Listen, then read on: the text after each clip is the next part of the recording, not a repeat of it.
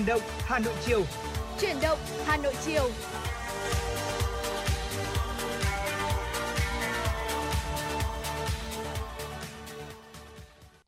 Quý vị và các bạn đang đến với chương trình Chuyển động Hà Nội chiều. Thật vui vì ngày hôm nay Trọng Khương và Thu Thảo sẽ là những MC đồng hành với quý vị trong suốt 120 phút của chương trình.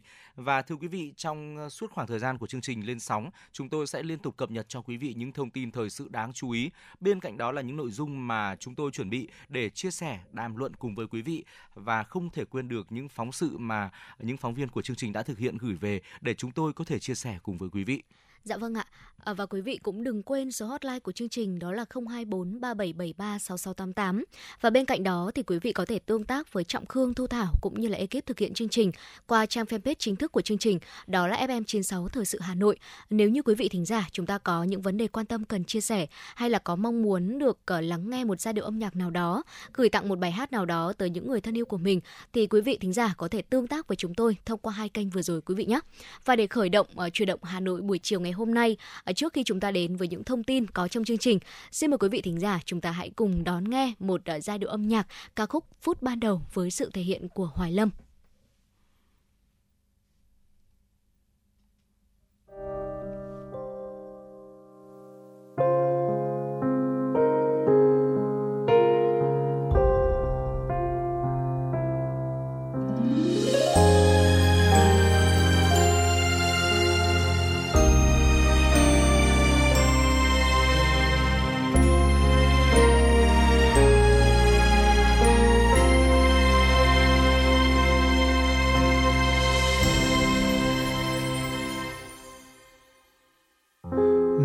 Tiếc tan trong bao tiếc nuối để yêu thương xa thật xa. Nếu nỗi nhớ tan trong quên buốt xa và thời gian sẽ qua, cố giữ lấy dù chỉ là nước mắt để ngày mai được khóc dấu muộn màng, và giữ lấy dù chỉ là những nỗi xót xa mơ hồ.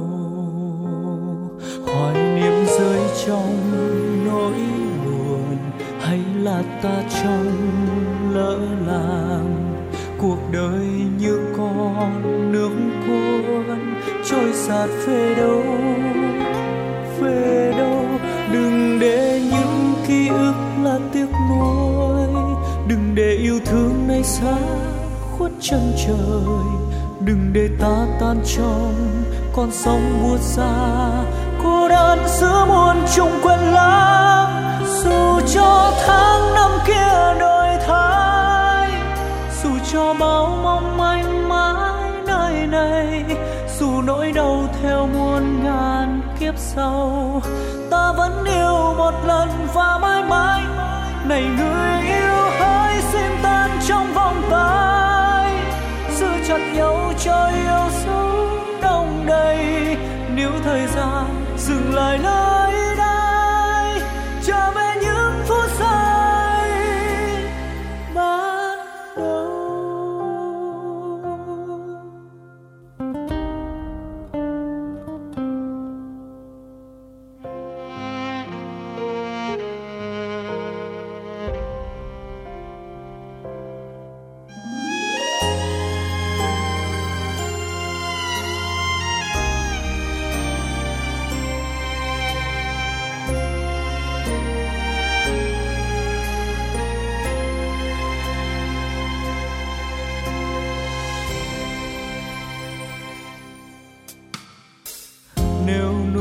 Tan trong bao tiếc nuối để yêu thương xa thật xa, nếu nỗi nhớ tan trong quên buốt xa và thời gian sẽ qua, cố giữ lấy dù chỉ là nước mắt để ngày mai được khóc dấu muộn màng, và giữ lấy dù chỉ là những nỗi xót xa mơ.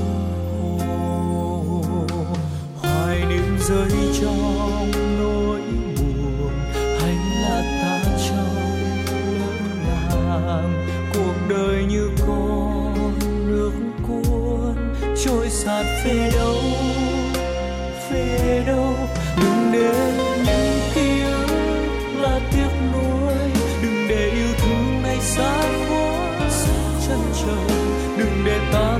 trong con sông buốt xa, cô đơn giữa muôn trùng quên lãng. Dù cho tháng năm kia đổi thay, dù cho bao mong manh mãi nơi đây, dù nỗi đau theo muôn ngàn kiếp sau, ta vẫn yêu một lần và mãi mãi. Này người yêu hãy xin tan trong vòng tay, giữ chặt nhau cho yêu.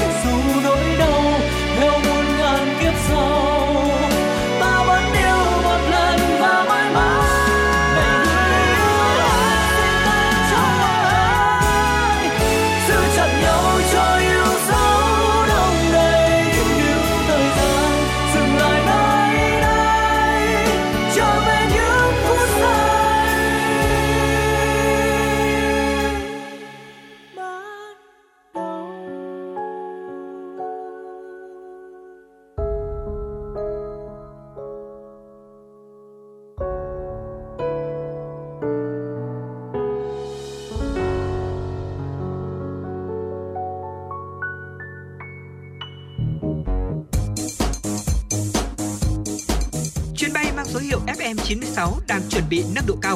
Quý khách hãy thắt dây an toàn, sẵn sàng trải nghiệm những cung bậc cảm xúc cùng FM 96. Quý vị và các bạn vừa cùng chúng tôi lắng nghe ca khúc Phút Ban Đầu qua tiếng hát của Hoài Lâm. Và ngay bây giờ xin mời quý vị quay trở lại và tiếp tục đồng hành với chúng tôi đến với những thông tin thời sự đáng chú ý mà phóng viên chương trình mới thực hiện và gửi về. Thưa quý vị và các bạn, sáng nay đã diễn ra hội nghị tổng kết năm học 2021-2022, triển khai nhiệm vụ năm học 2022-2023 theo hình thức trực tiếp và trực tuyến với 64 điểm cầu trên cả nước. Tới dự hội nghị có Phó Thủ tướng Chính phủ Vũ Đức Đam, ông Nguyễn Đắc Vinh, chủ nhiệm Ủy ban Văn hóa Giáo dục của Quốc hội. Về phía Bộ Giáo dục và Đào tạo có Bộ trưởng Nguyễn Kim Sơn cùng các Thứ trưởng Nguyễn Hữu Độ, Hoàng Minh Sơn, Phạm Ngọc Thường, Ngô Thị Minh. Hội nghị có sự tham dự của ông Trần Thanh Lâm, Phó trưởng Ban Tuyên giáo Trung ương, ông Đỗ Ngọc An, Phó trưởng Ban Kinh tế Trung ương, ông Bùi Tuấn Quang, Phó trưởng Ban Dân vận Trung ương, ông Tạ Quang Đông, Thứ trưởng Bộ Văn hóa, Thể thao và Du lịch, ông Triệu Văn Cường, Thứ trưởng Bộ Nội vụ.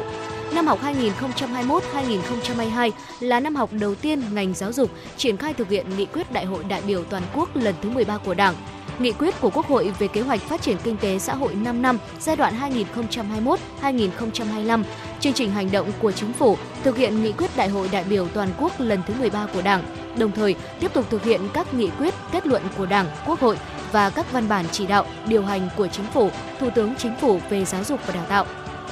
Đây là năm học thứ 2 ngành giáo dục triển khai chương trình giáo dục phổ thông năm 2018. Tuy nhiên, dịch Covid-19 bùng phát trở lại và diễn biến phức tạp đã ảnh hưởng nặng nề đến các hoạt động của ngành. Lần đầu tiên, khai giảng năm học phải tổ chức theo hình thức trực tuyến. Kế hoạch năm học bị đứt đoạn, chương trình và nội dung giáo dục phải thay đổi theo hướng chỉ còn phần cốt lõi. Gần 20 triệu học sinh, sinh viên phải tạm dừng đến trường, chuyển sang hình thức học trực tuyến, học qua truyền hình trong nhiều tháng liên tiếp. Trên 70.000 sinh viên không thể ra trường đúng hạn, ảnh hưởng tới việc cung cấp nguồn nhân lực cho đất nước.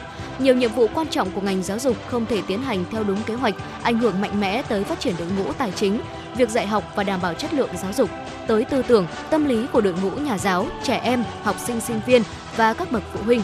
Trước tình hình đó, ngành giáo dục đã linh hoạt ứng phó, chuyển sang trạng thái hoạt động, triển khai nhiều nhiệm vụ giải pháp để thực hiện hiệu quả chỉ thị số 24 CTTTG của Thủ tướng Chính phủ về đẩy mạnh triển khai các nhiệm vụ, giải pháp tổ chức dạy học an toàn, đảm bảo chương trình và mục tiêu chất lượng giáo dục, đào tạo ứng phó với đại dịch COVID-19 và chỉ thị số 800 CT-BGGDT của Bộ trưởng Bộ Giáo dục và Đào tạo về thực hiện nhiệm vụ năm 2021-2022 ứng phó với dịch COVID-19. Toàn ngành tiếp tục thực hiện đổi mới, kiên trì mục tiêu chất lượng giáo dục và đào tạo, hoàn thành mục tiêu kép vừa phòng chống dịch Covid-19, vừa ra sức phấn đấu khắc phục khó khăn, hoàn thành nhiệm vụ năm học, đáp ứng yêu cầu đổi mới và đảm bảo chất lượng giáo dục đào tạo.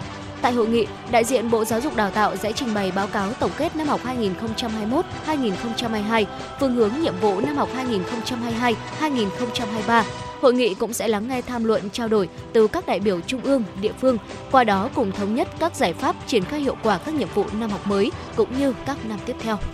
Bộ Thông tin và Truyền thông vừa có buổi làm việc với các doanh nghiệp cung cấp dịch vụ chứng thực chữ ký số công cộng. Tại buổi làm việc, Chánh Thanh tra Bộ Thông tin và Truyền thông đã thông tin lại về việc 6 doanh nghiệp cung cấp dịch vụ chứng thực chữ ký số đã bị xử phạt vi phạm hành chính với số tiền 320 triệu đồng hồi cuối tháng 7 năm 2022. Trong đó có 4 doanh nghiệp buộc phải tạm dừng việc phát triển thuê bao mới từ 1 đến 2 tháng để rà soát hoạt động sản xuất kinh doanh, chấn chỉnh sai phạm. Phát biểu tại buổi làm việc, Thứ trưởng Bộ Thông tin và Truyền thông Nguyễn Huy Dũng cho biết, báo cáo kết quả xử lý của Thanh tra Bộ cho thấy 100% doanh nghiệp chữ ký bị kiểm tra đều có sai phạm nghiêm trọng. Để phòng ngừa vi phạm, lãnh đạo 23 doanh nghiệp cung cấp dịch vụ chứng thực chữ ký số công cộng cần chủ động rà soát hoạt động sản xuất kinh doanh của mình để phát hiện, khắc phục, chấn chỉnh hoạt động, không để sai phạm tái diễn, đặc biệt là hoạt động phát triển thuê bao ở các đại lý. Các doanh nghiệp cần tuyệt đối chấp hành đúng, đầy đủ pháp luật về chữ ký số và dịch vụ chứng thực chữ ký số, cung cấp dịch vụ đúng quy định trong giấy phép. Thứ trưởng Nguyễn Huy Dũng phân tích, cạnh tranh là điều tốt, tuy nhiên cạnh tranh đến mức bất chấp pháp luật, cẩu thả trong sản xuất kinh doanh, cấp chữ ký số, chứng thư số khi hồ sơ thuê bao không đầy đủ, thậm chí là không có hồ sơ. Việc doanh nghiệp cạnh tranh giảm giá, khuyến mại trái quy định không chỉ tự phá chính mình mà còn gây bất ổn thị trường, không thể phát triển bền vững. Cũng tại buổi làm việc, các doanh nghiệp cung cấp dịch vụ chứng thực chữ ký số công cộng cam kết rà soát toàn bộ quy trình hoạt động của mình, chấp hành nghiêm pháp luật và hướng dẫn của Bộ Thông tin và Truyền thông trong hoạt động sản xuất kinh doanh. Ngày 15 tháng 8 sẽ là thời hạn gói hỗ trợ tiền thuê nhà cho người lao động theo quyết định 08, ngừng tiếp nhận hồ sơ đề nghị. Thủ tướng cũng đã có yêu cầu Bộ Lao động Thương binh và Xã hội giải ngân xong trong tháng 8. Tuy nhiên, tính đến thời điểm này, vẫn còn rất nhiều tỉnh có tỷ lệ giải ngân chỉ 1%. Ngay trong sáng nay, Bộ trưởng Bộ Lao động Thương binh và Xã hội đã họp trực tuyến, trực tiếp, chỉ đạo các địa phương nghiêm túc thực hiện quyết định của Thủ tướng đúng theo thời hạn. Cụ thể, 4 tỉnh gồm Phú Yên, Hà Giang, Bắc Kạn và Sơn La tới nay chưa giải ngân được đồng nào. Riêng thành phố Hồ Chí Minh có lượng hồ sơ lớn nhất cả nước, tiến độ giải ngân vẫn nằm trong nhóm chậm. Ngay trong hội nghị, Bộ trưởng Bộ Lao động Thương binh và Xã hội đã phê bình rất thẳng thắn các địa phương còn chậm tiến độ và đề nghị phải giải quyết quyết liệt mốc 15 tháng 8 nhận đủ hồ sơ, 30 tháng 8 phải giải ngân xong toàn bộ, tuyệt đối không được tự ý thêm các quy định gây khó cho người lao động. Ngày hôm nay tại Bệnh viện Bạch Mai diễn ra hội nghị cập nhật tiến bộ trong điều trị ung thư vú. Hơn 500 bác sĩ và các nhà nghiên cứu về chuyên ngành điều trị ung thư vú của Việt Nam tham dự hội nghị tại Bệnh viện Bạch Mai để cập nhật những tiến bộ mới nhất trên thế giới trong lĩnh vực điều trị ung thư vú. Trong đó có việc sàng lọc phát hiện sớm bằng công nghệ gen và bảo tồn, phẫu thuật tái tạo phần da ngực phải cắt bỏ nhằm đạt được hiệu quả điều trị tối đa cho người bệnh.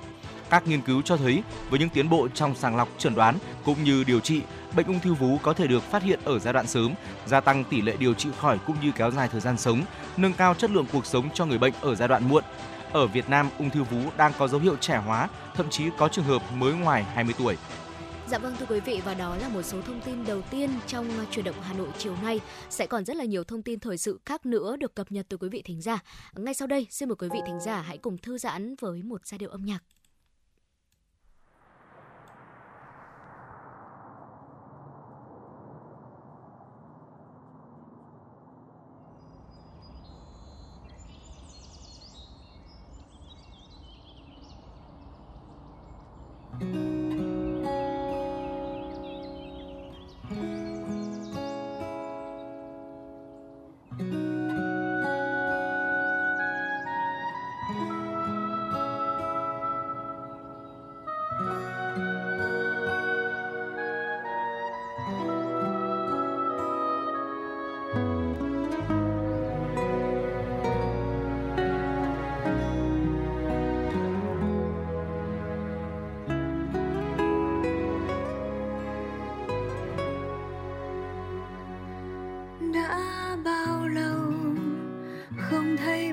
Cha ngồi hoàng hôn buông xuống lưng đồi, nghe câu ca cha bồi hồi.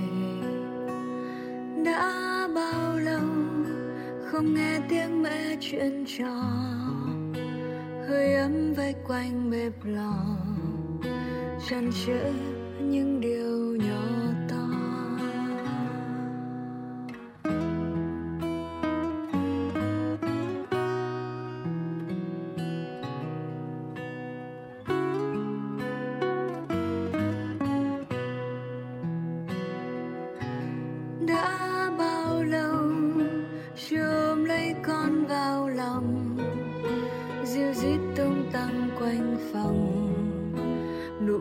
trên môi đỏ hồng.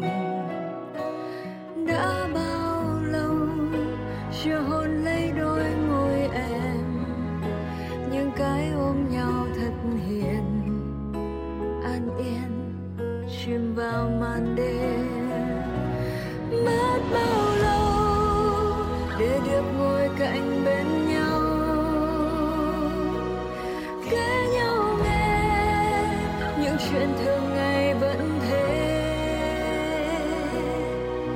Hẹn những lo lắng bữa vây nhẹ nhàng đặt ngân nắp bên hiên nhà, bình yên trở về ấp môn nơi vòng tay nhau.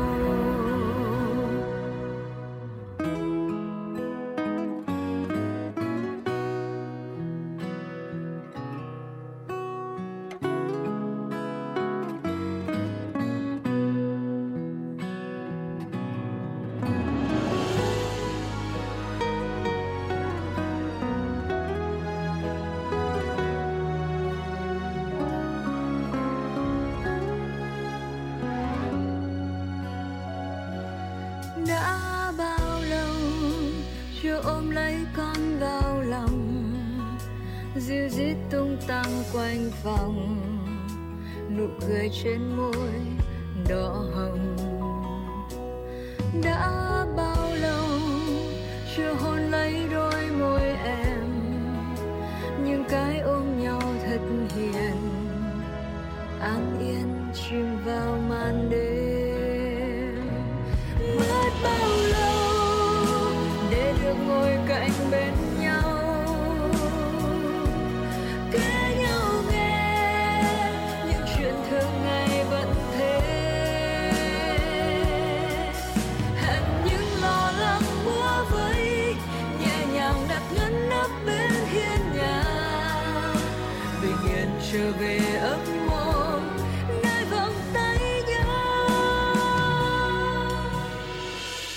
Sáng mai đây là được gặp lại nhau thôi, nhắn nụ cười vỗ về dùng người thương tôi, rằng những đau đớn sẽ qua, nụ cười vẹn nguyên mãi nơi hiên nhà.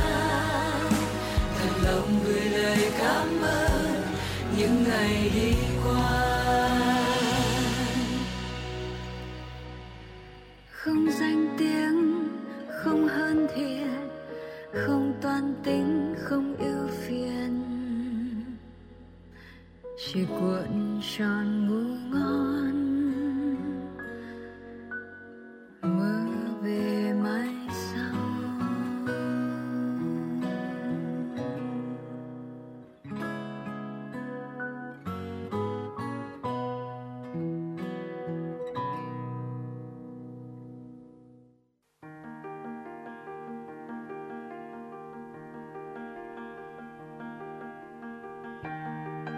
Quý vị và các bạn đang theo dõi kênh FM 96 MHz của Đài Phát thanh Truyền hình Hà Nội.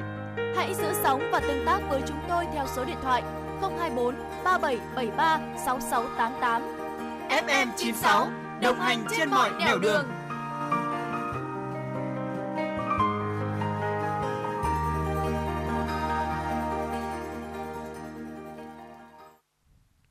Dạ vâng, thưa quý vị thính giả, quay trở lại với Chuyển động Hà Nội buổi chiều ngày hôm nay. Xin mời quý vị thính giả cùng tới với một tiểu mục đã rất là quen thuộc trong những số phát sóng của chương trình, đó là Sống Khỏe cùng với FM 96. Và trong tiểu mục Sống Khỏe cùng FM 96 ngày hôm nay, Thu Thảo và Trọng Khương sẽ chia sẻ tới quý vị một chủ đề, đó là có ngày càng nhiều người nghiện nước tăng lực. Vậy thì những đối tượng nào là những người mà tuyệt đối không được uống, và những đối tượng nào là những đối tượng bị hạn chế khi mà chúng ta sử dụng loại nước uống này thưa quý vị? Thưa quý vị, phải nói rằng là nước tăng lực là một trong những loại nước mà được rất là nhiều người Việt Nam chúng ta yêu thích. Và nước tăng lực thì không phải là thức uống dành cho vận động viên thể thao và không có tác dụng tăng lực như nhiều người nghĩ. Nước tăng lực thì chứa quá là nhiều đường và caffeine. Uống nước tăng lực thường xuyên thì có nguy cơ mắc các bệnh tim mạch, tăng huyết áp, thừa cân, béo phì. Theo bác sĩ Nguyễn Hoài Thu là chuyên gia dinh dưỡng, một trong những vấn đề lớn nhất của nước tăng lực là nhiều người sử dụng pha với rượu bia. Báo cáo của Tổ chức Y tế Thế giới WHO năm 2014 cho thấy 71% thanh niên khoảng từ 18 đến 10 đến 29 tuổi pha đồ uống tăng lực với rượu bia. Khi mà pha nước tăng lực với rượu bia thì người uống sẽ cảm giác như mình không bị say và uống nhiều rượu bia hơn do nước tăng lực làm tăng sự tỉnh táo, che giấu các dấu hiệu say rượu bia. Vì vậy mà pha nước tăng lực với rượu bia được cho là hành động làm gia tăng tình trạng sử dụng rượu bia ở thanh niên. Điều đáng lo ngại là các chiến thuật tiếp thị nước tăng lực đang ngày càng hướng tới giới trẻ. Các ước tính cho thấy là doanh số bán đồ uống tăng lực ở Mỹ và trên toàn thế giới đã tăng khoảng hơn 240%. Đây là một ngành công nghiệp trị giá 21 tỷ đô la với các chiến dịch tiếp thị nhằm vào giới trẻ và được bán ở những nơi mà nhóm tuổi này dễ dàng tiếp cận.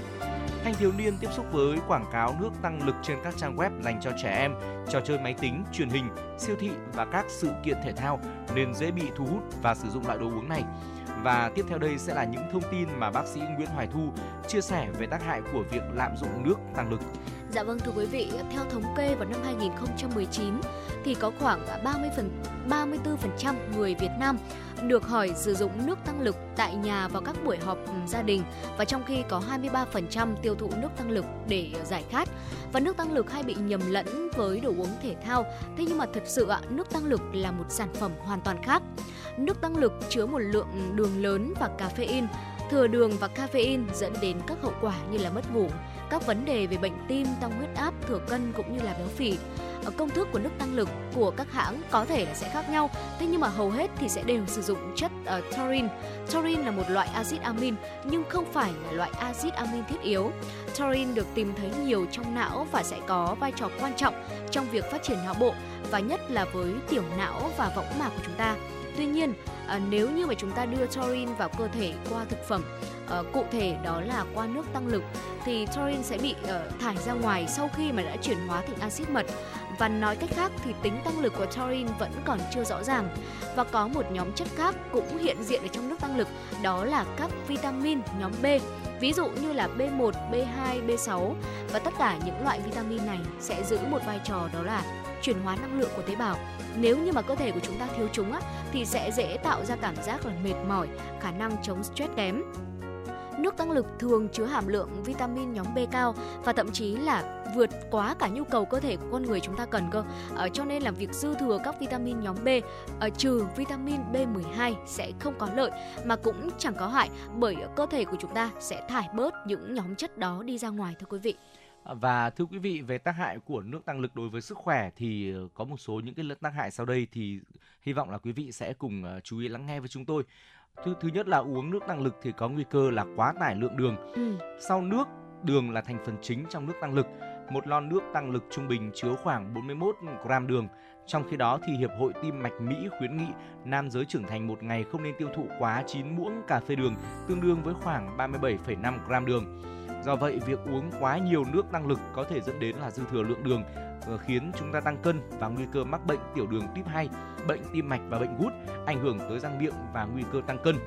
Ngoài ra thì uống nước tăng lực có nguy cơ quá tải lượng caffeine và nghiện caffeine. Nước tăng lực có nhiều caffeine, một chất giúp kích thích hệ thần kinh và mang đến cảm giác tỉnh táo.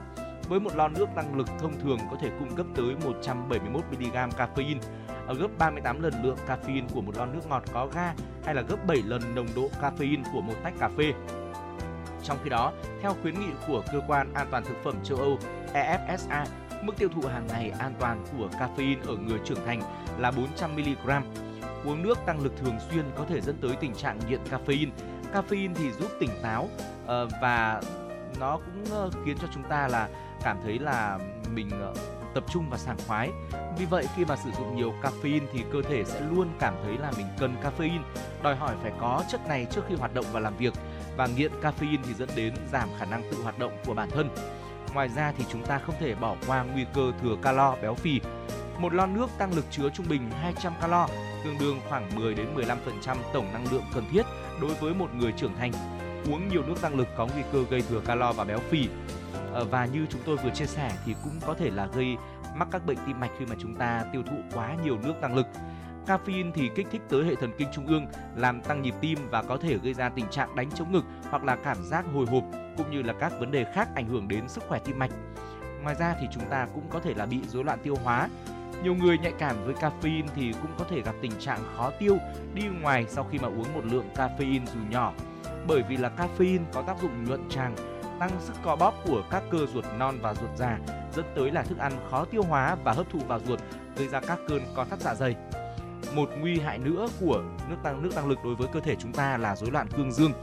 Các cuộc khảo sát về sức khỏe và dinh dưỡng cho thấy nam giới tiêu thụ lượng caffeine vừa phải, ít bị rối loạn cương dương hơn so với nam giới tiêu thụ nhiều caffeine trong nước tăng lực. Đối với nam giới thừa cân hoặc béo phì hay là bị huyết áp cao, tiêu thụ nhiều caffeine thì tỷ lệ bị rối loạn cương dương càng tăng cao. Và thưa quý vị, uống nước tăng lực thì còn có nguy cơ bị huyết áp cao nữa. Những người bị huyết áp cao và bệnh tim mạch thì không nên sử dụng caffeine, không nên uống nước tăng lực trước khi đi ngủ, bởi vì nước tăng lực có thể khiến khó đi vào giấc ngủ, ngủ không ngon và mệt mỏi khi thức dậy thưa quý vị. Dạ vâng thưa quý vị, và vừa rồi thì Trọng Khương và Thu Thảo chúng ta đã cùng điểm qua một vài những tác hại khi mà chúng ta sử dụng quá là nhiều nước tăng lực. Vậy thì những ai là đối tượng mà chúng ta không nên uống nước tăng lực ạ? Đầu tiên đó là trẻ từ 12 cho tới 18 tuổi. Chúng ta không nên uống vượt quá là 100mg caffeine trên một ngày. Vì vậy chúng ta không nên sử dụng nước tăng lực cho trẻ em và thanh thiếu niên, trừ khi là có sự giám sát cẩn thận của cha mẹ. Và người lớn khi mà chọn uống nước tăng lực thì chúng ta nên kiểm tra nhãn để có thể biết được hàm lượng caffeine ở trong loại nước mà chúng ta lựa chọn đó là bao nhiêu. Người lớn thì sẽ không nên uống nhiều hơn 200mg caffeine mỗi lần uống, và cũng không nên uống nước tăng lực với rượu nha thưa quý vị. Tiếp theo nữa đó là các vận động viên trẻ. Việc mà chúng ta tiêu thụ đồ uống tăng lực từ 10 cho tới 60 phút trước khi mà luyện tập thể dục thì có thể cải thiện sự tập trung, giúp cho cơ thể của chúng ta tỉnh táo hơn, có sức bền hơn ở người lớn, và phần lớn tất cả những tác dụng đó là thông qua caffeine. Tuy nhiên, các thành phần khác trong nước tăng lực sẽ cần phải nghiên cứu thêm để có thể chứng minh được tính an toàn cũng như là tác dụng của chúng đối với hiệu suất tập luyện của chúng ta. Vì vậy, ở các vận động viên thì chúng ta không nên dùng nước tăng lực ở trong hoặc là sau khi hoạt động thể chất. Và bên cạnh đó thì nước uống tăng lực cũng không thể bù nước và điện giải được thưa quý vị. Caffeine trong nước tăng lực cũng có thể gây mất nước tăng thêm. Do vậy, uống các loại nước tăng lực khi mà chúng ta tập thể dục hoặc là chơi thể thao thì sẽ không bù được lượng nước tiêu hao và dẫn đến cơ thể của chúng ta mất nước nhiều hơn. Và tiếp theo nữa là đối với những người mắc bệnh đái tháo đường hoặc là những người bị bệnh thận thì cũng không nên uống nước tăng lực, bởi vì lượng caffeine cao vượt mức khuyến nghị trong thời gian dài thì có thể có nguy cơ dẫn tới các biến chứng mà trong cơ thể của mình mà chúng ta không thể lường trước được. Thưa quý vị, như vậy là chúng ta thấy rằng là có vô vàn những tác hại đối với cơ thể của chúng ta khi mà chúng ta lạm dụng đồ uống ngọt, đặc biệt là nước tăng lực đúng không ạ? Và phải nói rằng loại đồ uống lành mạnh nhất chính là nước lọc, nước khoáng, rất là tốt cho cơ thể của chúng ta. Mỗi ngày hãy cố gắng uống 2 lít nước để chúng ta cơ thể luôn luôn có một sức khỏe tốt, và nên hạn chế đồ uống ngọt này cũng như là những đồ uống nước tăng lực. Bởi vì là bên cạnh công dụng khiến cho chúng ta tỉnh táo, tập trung thì nó lại đem đến rất là nhiều những nguy cơ về sức khỏe. Và hy vọng là với những chia sẻ ngày hôm nay của chúng tôi trong tiểu mục Sống Khỏe cùng FM 96 sẽ là những thông tin thật là hữu ích dành cho quý vị. Dạ vâng ạ, và tiếp tục chương trình, xin mời quý vị chúng ta sẽ cùng thư giãn một vài phút với một giai điệu âm nhạc trước khi cùng nhau quay trở lại và đến với những thông tin tiếp theo trong Chuyển động Hà Nội chiều nay.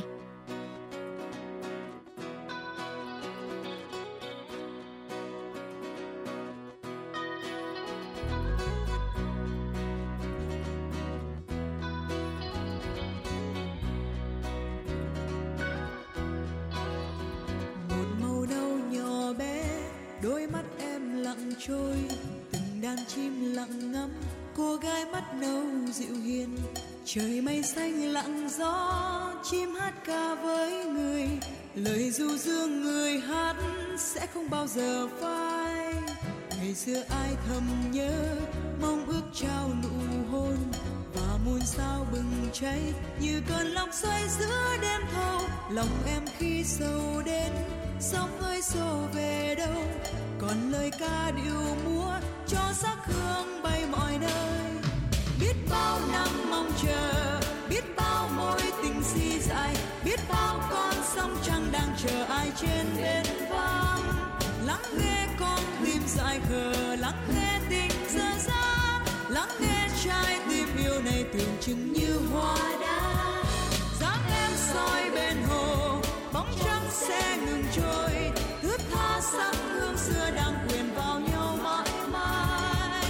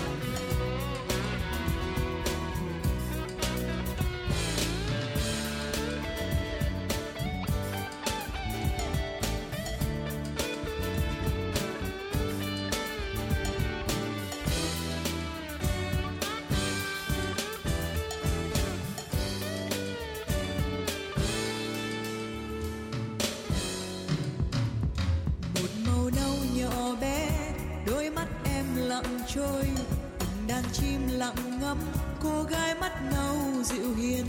Trời mây xanh lặng gió, chim hát ca với người, lời du dương người hát sẽ không bao giờ phai.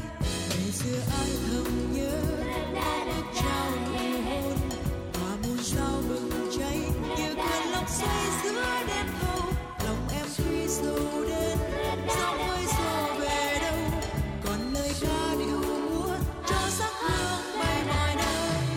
Biết bao năm mong chờ, biết bao mối tình si dại, biết bao con sông trăng đang chờ ai trên bên ta.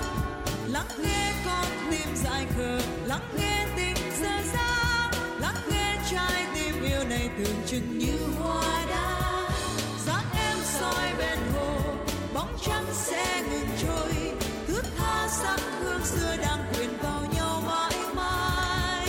Hãy yêu nhau như hôm nào ta mới quen, hãy quên đi bao niềm cay đắng.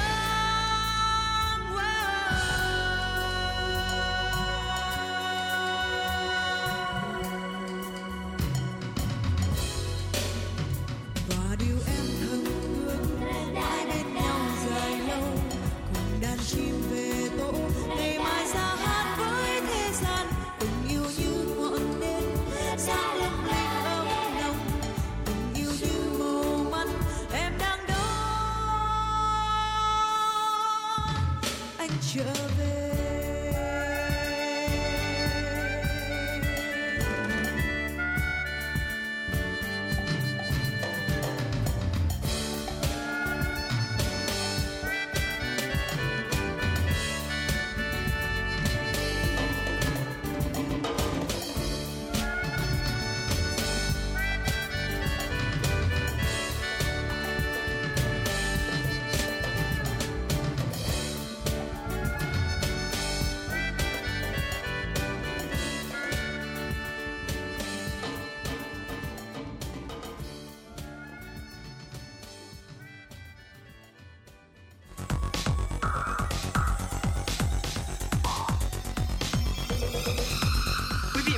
Đang theo dõi kênh FM 96 MHz của Đài Phát thanh Truyền hình Hà Nội. Hãy giữ sóng và tương tác với chúng tôi theo số điện thoại 024 3773 6688. FM 96 đồng hành trên mọi nẻo đường. Quý vị và các bạn đang quay trở lại với Chuyển động Hà Nội chiều và tiếp nối chương trình. Xin mời quý vị cùng đến với một số thông tin thời sự đáng chú ý ngay sau đây. Giá xăng vừa có phiên giảm thứ 5 liên tiếp, nhiều mặt hàng thiết yếu tại các siêu thị, chợ dân sinh đang dần hạ nhiệt. Giá cước taxi cũng bắt đầu điều chỉnh giảm. Cụ thể, tại siêu thị, các mặt hàng rau xanh giảm tiếp từ 10 đến 15% so với cách đây một tuần. Còn các mặt hàng thiết yếu khác cũng giảm khoảng 15% trong vòng 1 tháng qua. Hiện giá cả khá bình ổn. Ngoài ra, nhiều sản phẩm hóa mỹ phẩm, đồ gia dụng hiện đang áp dụng thêm nhiều chương trình khuyến mãi để kích cầu tiêu dùng. Đặc biệt, theo Hiệp hội Taxi Hà Nội, ngay trong sáng nay, họ đã có văn bản đề nghị các hãng taxi trên địa bàn thực hiện việc giảm giá cước từ 500 đến 1.000 đồng 1 km để đảm bảo hài hòa lợi ích của người lao động với khách hàng doanh nghiệp.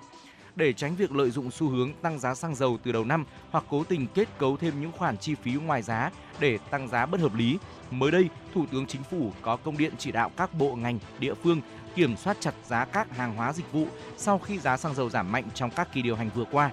Theo đó, Thủ tướng yêu cầu tăng cường tổ chức rà soát, kê khai giá các mặt hàng chịu ảnh hưởng trực tiếp từ giá xăng dầu như dịch vụ vận tải hành khách, vận tải hàng hóa, logistics để đánh giá việc điều chỉnh giá và phù hợp với biến động của các yếu tố đầu vào, đặc biệt là chi phí xăng dầu trong yếu tố hình thành giá. Đối với các hàng hóa dịch vụ thiết yếu chịu ảnh hưởng gián tiếp từ giá xăng dầu có tác động đến chỉ số giá tiêu dùng và ảnh hưởng đến đời sống người dân, hoạt động sản xuất kinh doanh của doanh nghiệp. Thủ tướng cũng yêu cầu tăng cường kiểm tra, kiểm soát việc chấp hành pháp luật về giá, các biện pháp kê khai, niêm yết giá, xử lý nghiêm các trường hợp lợi dụng để tăng giá bất hợp lý. Ghi nhận lúc 11 giờ 15 phút, Công ty Cổ phần Tập đoàn Vàng bạc Đá quý Doji niêm yết giá vàng SJC tại khu vực Hà Nội ở mức 66,25 và 67,25 triệu đồng một lượng ở chiều mua vào và bán ra, tăng 150.000 đồng một lượng ở cả chiều mua vào và bán ra so với chốt phiên ngày hôm qua. Cùng thời điểm, Công ty vàng bạc đá quý Sài Gòn niêm yết giá vàng SJC tại thị trường Hà Nội ở mức 66,3 và 67,32 triệu đồng một lượng ở chiều mua vào và bán ra, tăng 100.000 đồng một lượng ở cả hai chiều so với chốt phiên ngày hôm qua. Giá vàng SJC tại công ty Bảo Tín Minh Châu được doanh nghiệp điều chỉnh tăng 140.000 đồng một lượng ở chiều mua vào và 150.000 đồng một lượng ở chiều bán ra. Sau điều chỉnh, hiện giá vàng giao dịch ở mức 66,36 và 67,24 triệu đồng một lượng ở chiều mua vào và bán ra. Sáng nay, Trung ương Đoàn tổ chức lễ khai mạc chương trình tập huấn vai trò của thanh niên tham gia tổ công nghệ số cộng đồng và tuyên truyền chuyển đổi số. Chương trình tập huấn do Trung tâm Truyền thông Thanh thiếu nhi, Trung tâm Khoa học Công nghệ và Tài năng trẻ, Trung tâm Hỗ trợ Thanh niên Khởi nghiệp Việt Nam phối hợp tổ chức cùng Tổng Công ty Phân bón và Hóa chất Dầu khí là đơn vị đồng hành. Chương trình tập huấn được tổ chức thành 10 buổi theo 10 cụm thi đua của Trung ương Đoàn tới cán bộ đoàn, thanh niên tham gia tổ công nghệ số cộng đồng tại 10.599 xã phường thị trấn từ ngày 12 tháng 8 đến mùng 6 tháng 10 năm 2022 theo hình thức trực tuyến. Thành viên tham gia tập huấn sẽ được cung cấp thông tin về các chủ trương, chính sách, pháp luật về chuyển đổi số, hướng dẫn cài đặt, sử dụng nền tảng số, công nghệ số, kỹ năng số và đặc biệt là xác định nhiệm vụ cần thiết khi trở thành lực lượng nòng cốt trong các tổ công nghệ số tại địa phương. Phát biểu tại chương trình, Bí thư Trung ương Đoàn Ngô Văn Cương khẳng định, với đặc tính năng động, sáng tạo, nhạy bén với khoa học công nghệ, thanh niên được kỳ vọng là lực lượng đi đầu trong chuyển đổi số, làm chủ công cuộc xây dựng và phát triển mọi lĩnh vực trong tương lai. Việc tiếp cận và tiếp thu chuyển đổi số cần có con người số, công dân số mà thanh niên là lực lượng dễ tiếp cận, tiếp thu nhất. Họ là nguồn nhân lực trẻ, năng động, sáng tạo, thích ứng nhanh với điều kiện mới, luôn khao khát được đóng góp, cống hiến vì sự phát triển chung của quê hương đất nước. Với sự tham gia hướng dẫn, chia sẻ của các chuyên gia công nghệ số tại Việt Nam, chương trình đầu tiên diễn ra trong ngày 12 tháng 8 dành cho 103 đơn vị cấp huyện, 1.976 đơn vị cấp xã thuộc địa bàn 8 tỉnh, thành đoàn cụm đồng bằng sông Hồng gồm Hà Nội, Ninh Bình, Hải Phòng, Hưng Yên, Nam Định, Hải Dương, Thái Bình, Hà Nam. Chương trình góp phần phổ cập, thúc đẩy, hỗ trợ các tầng lớp nhân dân nâng cao nhận thức về chuyển đổi số và tích cực sử dụng các ứng dụng chuyển đổi số trong sản xuất kinh doanh, khởi nghiệp thông qua nền tảng số, đặc biệt là người dân, thanh niên ở khu vực nông thôn, miền núi, vùng sâu, vùng xa. Ngày hôm nay, theo thông tin từ Bộ Giáo dục và Đào tạo, tính đến hết năm học 2021-2022, các trường phổ thông công lập trên cả nước có khoảng 459.100 phòng học ở cả ba cấp. Trong tổng số phòng học hiện có 390.834 phòng học kiên cố, đạt tỷ lệ 85,1%. Cấp trung học phổ thông có số phòng học kiên cố đạt tỷ lệ cao nhất với 96,3%. Tiếp đến là cấp trung học cơ sở đạt 92,1%, cấp tiểu học đạt 79,2%. Về tỷ lệ phòng học lớp, cấp tiểu học là 0,96, cấp trung học cơ sở là 0,87% và cấp trung học phổ thông là 0,93%. Tỷ lệ trung bình phòng học kiên cố trên lớp của các cấp học trên cả nước là 0,79, trong đó cấp tiểu học là 0,76, cấp trung học cơ sở là 0,79 và cấp trung học phổ thông là 0,89%. Bộ Giáo dục và Đào tạo nhận định năm học 2021-2022, tình trạng trường lớp có quy mô nhỏ, xuống cấp đã dần được khắc phục. Sĩ số học sinh trên lớp cơ bản được thực hiện theo quy định. Nhiều địa phương đã quan tâm thực hiện các giải pháp nhằm đảm bảo cho học sinh di chuyển đến trường an toàn, thuận lợi. Việc đầu tư cơ sở vật chất, trang thiết bị dạy học để triển khai chương trình giáo dục năm 2018 được các địa phương chú trọng, trong đó có các hạng mục như phòng học, phòng chức năng, thư viện, nhà vệ sinh, công trình nước sạch, thiết bị dạy học. Hiện tượng thiếu nhà vệ sinh, công trình nước sạch ở các cơ sở giáo dục đang dần được khắc phục. Chuyển sang một thông tin đáng chú ý, sáng nay Tòa án Nhân dân thành phố Hà Nội mở phiên tòa xét xử sơ thẩm đối với bị cáo Phùng Anh Lê, 55 tuổi, cựu trưởng Công an quận Tây Hồ về tội nhận hối lộ. Phiên tòa dự kiến diễn ra trong 2 ngày. Cùng hầu tòa với ông Phùng Anh Lê còn có 3 cựu cán bộ Công an quận Tây Hồ gồm bị cáo Nguyễn Đức Châu, cựu đội trưởng hình sự, bị cáo Vũ Công Ngọc, cựu đội phó hình sự và bị cáo Lê Đình Trung, cựu đội phó thi hành án hình sự và hỗ trợ tư pháp. 3 bị cáo Châu, Ngọc, Trung bị xét xử về hành vi tha trái pháp luật người bị bắt, người đang bị tạm giữ tạm giam, người đang chấp hành án phạt tù. Hội đồng xét xử do thẩm phán Trần Nam Hà, Phó Chánh tòa hình sự Tòa án Nhân dân thành phố Hà Nội làm chủ tọa. Theo cáo trạng, ngày 19 tháng 9 năm 2016, anh Nguyễn Công Thờ ở quận Hoàn Kiếm, Hà Nội đến công an phường Yên Phụ, quận Tây Hồ tố cáo một nhóm người bắt giữ anh trái pháp luật rồi hành hung. Sau đó, ngày 22 tháng 9, đối tượng Nguyễn Hữu Tài, 29 tuổi ở Ba Đình, Hà Nội cùng một số đồng phạm ra đầu thú do liên quan đến sự việc trình báo của anh Thờ. Quá trình điều tra, công an quận Tây Hồ tạm giữ Tài 4 ngày. Do lo sợ Tài bị xử lý, người nhà của Tài đã nhờ người quen của ông Phùng Anh Lê kết nối giúp cho Tài được hòa giải với bị hại, không bị xử lý. Người này đã đặt vấn đề và được ông Lê đồng ý giúp với giá 110 triệu đồng. Cáo trạng xác định tối 22 tháng 9 năm 2016, ông Bảy mang tiền đến phòng làm việc của cựu trưởng công an quận Tây Hồ và nói cháu xem giúp hòa giải cho nó về. Nhận được tiền, Phùng Anh Lê chỉ đạo Nguyễn Đức Châu, Lê Đình Trung giao Tài cho Vũ Công Ngọc để tha cho về, không có căn cứ, không có quyết định hủy bỏ quyết định tạm giữ theo thủ tục tố tụng hình sự. Khoảng 0 giờ ngày 23 tháng 9 năm 2016, Tài được thả. Sau đó, Tài và bị hại được gọi lên công an quận Tây Hồ để hòa giải. Ngày 22 tháng 1 năm 2021, Công an thành phố Hà Nội đã rà soát và lật lại hồ sơ vụ án. Sau khi củng cố hồ sơ, Công an thành phố Hà Nội ra quyết định khởi tố vụ án, khởi tố bị can đối với Nguyễn Hữu Tài và 5 bị can khác về tội cướp tài sản. Cáo trạng cũng xác định trong quá trình điều tra, bị can Phùng Anh Lê không thành khẩn khai báo về hành vi phạm tội, ngoan cố chối tội, đổ lỗi cho cấp dưới và người liên quan. Bị can không thừa nhận việc chiếm hưởng số tiền 110 triệu đồng từ ông Phùng Văn Bảy để tha Nguyễn Hữu Tài trái pháp luật. Thưa quý vị, chúng tôi sẽ còn tiếp tục chuyển tới quý vị những nội dung thông tin khác ở phần sau của chương trình. Còn bây giờ sẽ là một giai điệu âm nhạc. Xin mời quý vị thính giả chúng ta sẽ cùng đón nghe.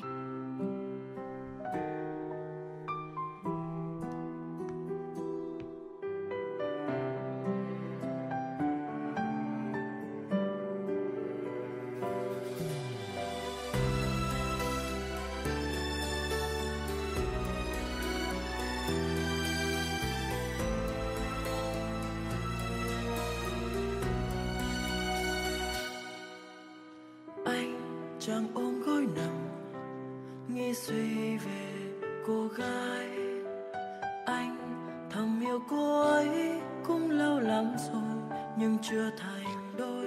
Nhiều lần anh nằm mơ thấy nàng nắm tay đi bên người khác, giật mình ra mồ hôi ướt đẫm, cứ như thế này xong sao bây giờ.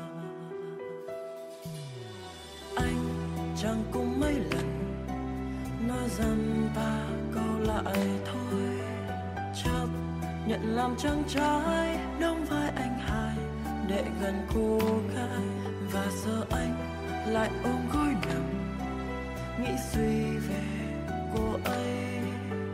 Thôi thầm yêu mãi mãi có khi vẫn hơn bị trôi tờ. Rồi khi em khóc có anh đây, một khi vấp ngã có anh đây. Rồi khi em muốn có ai bên cạnh để em khóc thật lớn để vơi nỗi buồn, cánh tay anh này, trái tim anh này, có anh đây. Ôi mùa mưa tới rồi, chàng trai vẫn nằm ôm gối, cô nàng bên anh trai có thêm đôi vai tựa vào êm ái. Một ngày kia người ta thấy nàng sánh đôi đi bên người khác, chàng lặng nghe mồ hôi ướt đẫm, cứ như thế này sống sao bây giờ. Anh chàng ôm đóa hồng bước qua nhà cô gái, thôi thì liều một phen nói ra một lần không còn hối tiếc. Và giờ đây tận mắt thấy nàng nắm tay hôn môi người khác, họ bên nhau thì thầm với nhau, chính là những điều anh muốn nói với nàng. Rồi khi em khóc có anh đây, một khi vấp ngã có anh đây. Rồi khi em muốn có ai bên cạnh để em khóc thật lớn để vơi nỗi buồn, cánh tay anh này, trái tim anh này, có anh đây.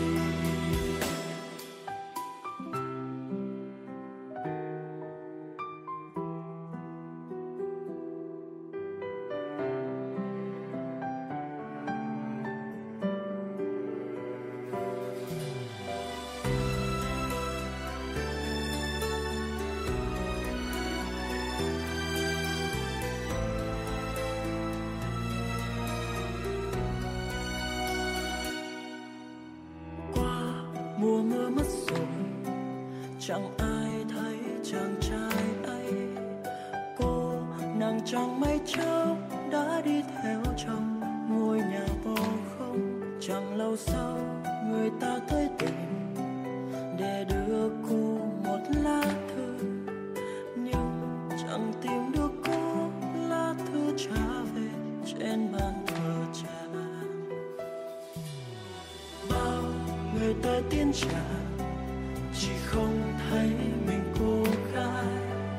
Cô chẳng hề hay biết đã có một người yêu mình đến thế.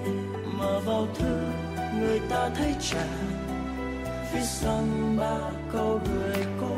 Vậy là chàng trai đành lòng nhắm mắt. Lá thư cuối cùng nói thay lời trả. Rồi khi em khóc có anh đây, một khi vấp ngã.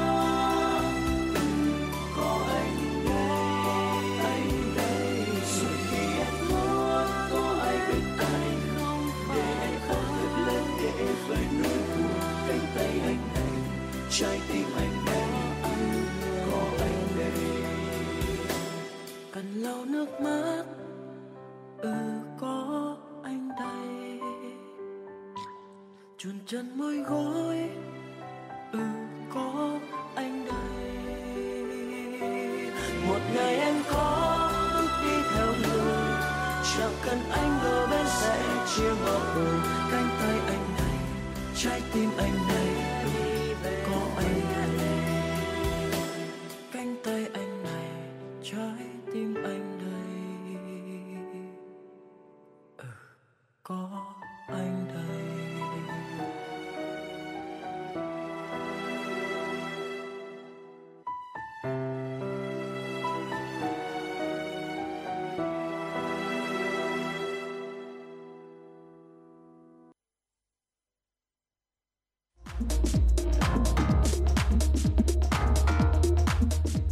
Bạn đang trên chuyến bay mang số hiệu FM 96. Hãy thư giãn, chúng tôi sẽ cùng bạn trên mọi cung đường. Hãy giữ sóng và tương tác với chúng tôi theo số điện thoại 024 3773 6688.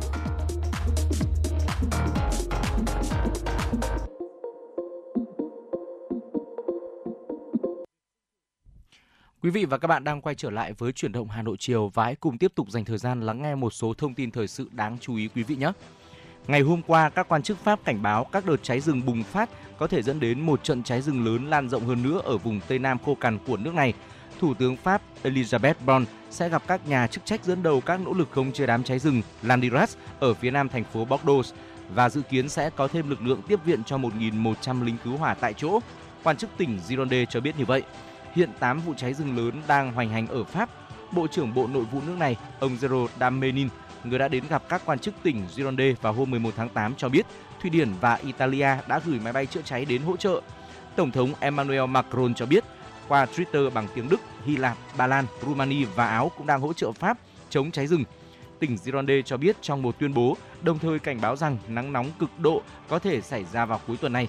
Điều kiện đặc biệt khó khăn vì thảm thực vật và đất vô cùng khô hạn, nguy cơ rất nghiêm trọng với các đợt bùng phát mới đang hiện hữu.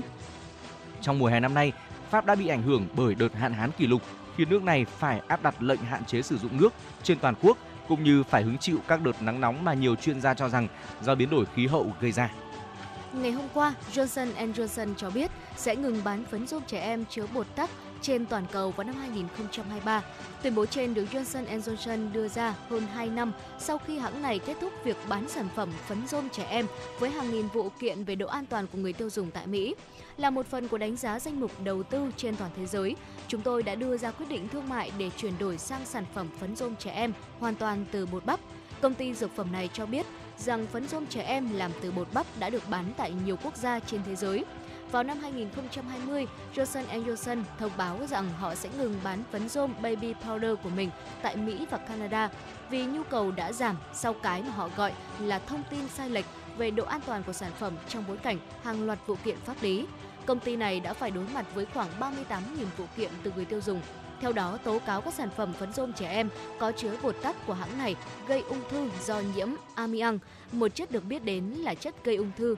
Johnson & Johnson đã phủ nhận những cáo buộc và khẳng định các thử nghiệm khoa học và phê duyệt theo quy định trong nhiều thập kỷ qua cho thấy bột tắc trong phấn rôm trẻ em của hãng này an toàn và không chứa amiang. Ngày 11 tháng 8, Johnson & Johnson đã nhắc lại khẳng định này khi thông báo ngừng bán sản phẩm.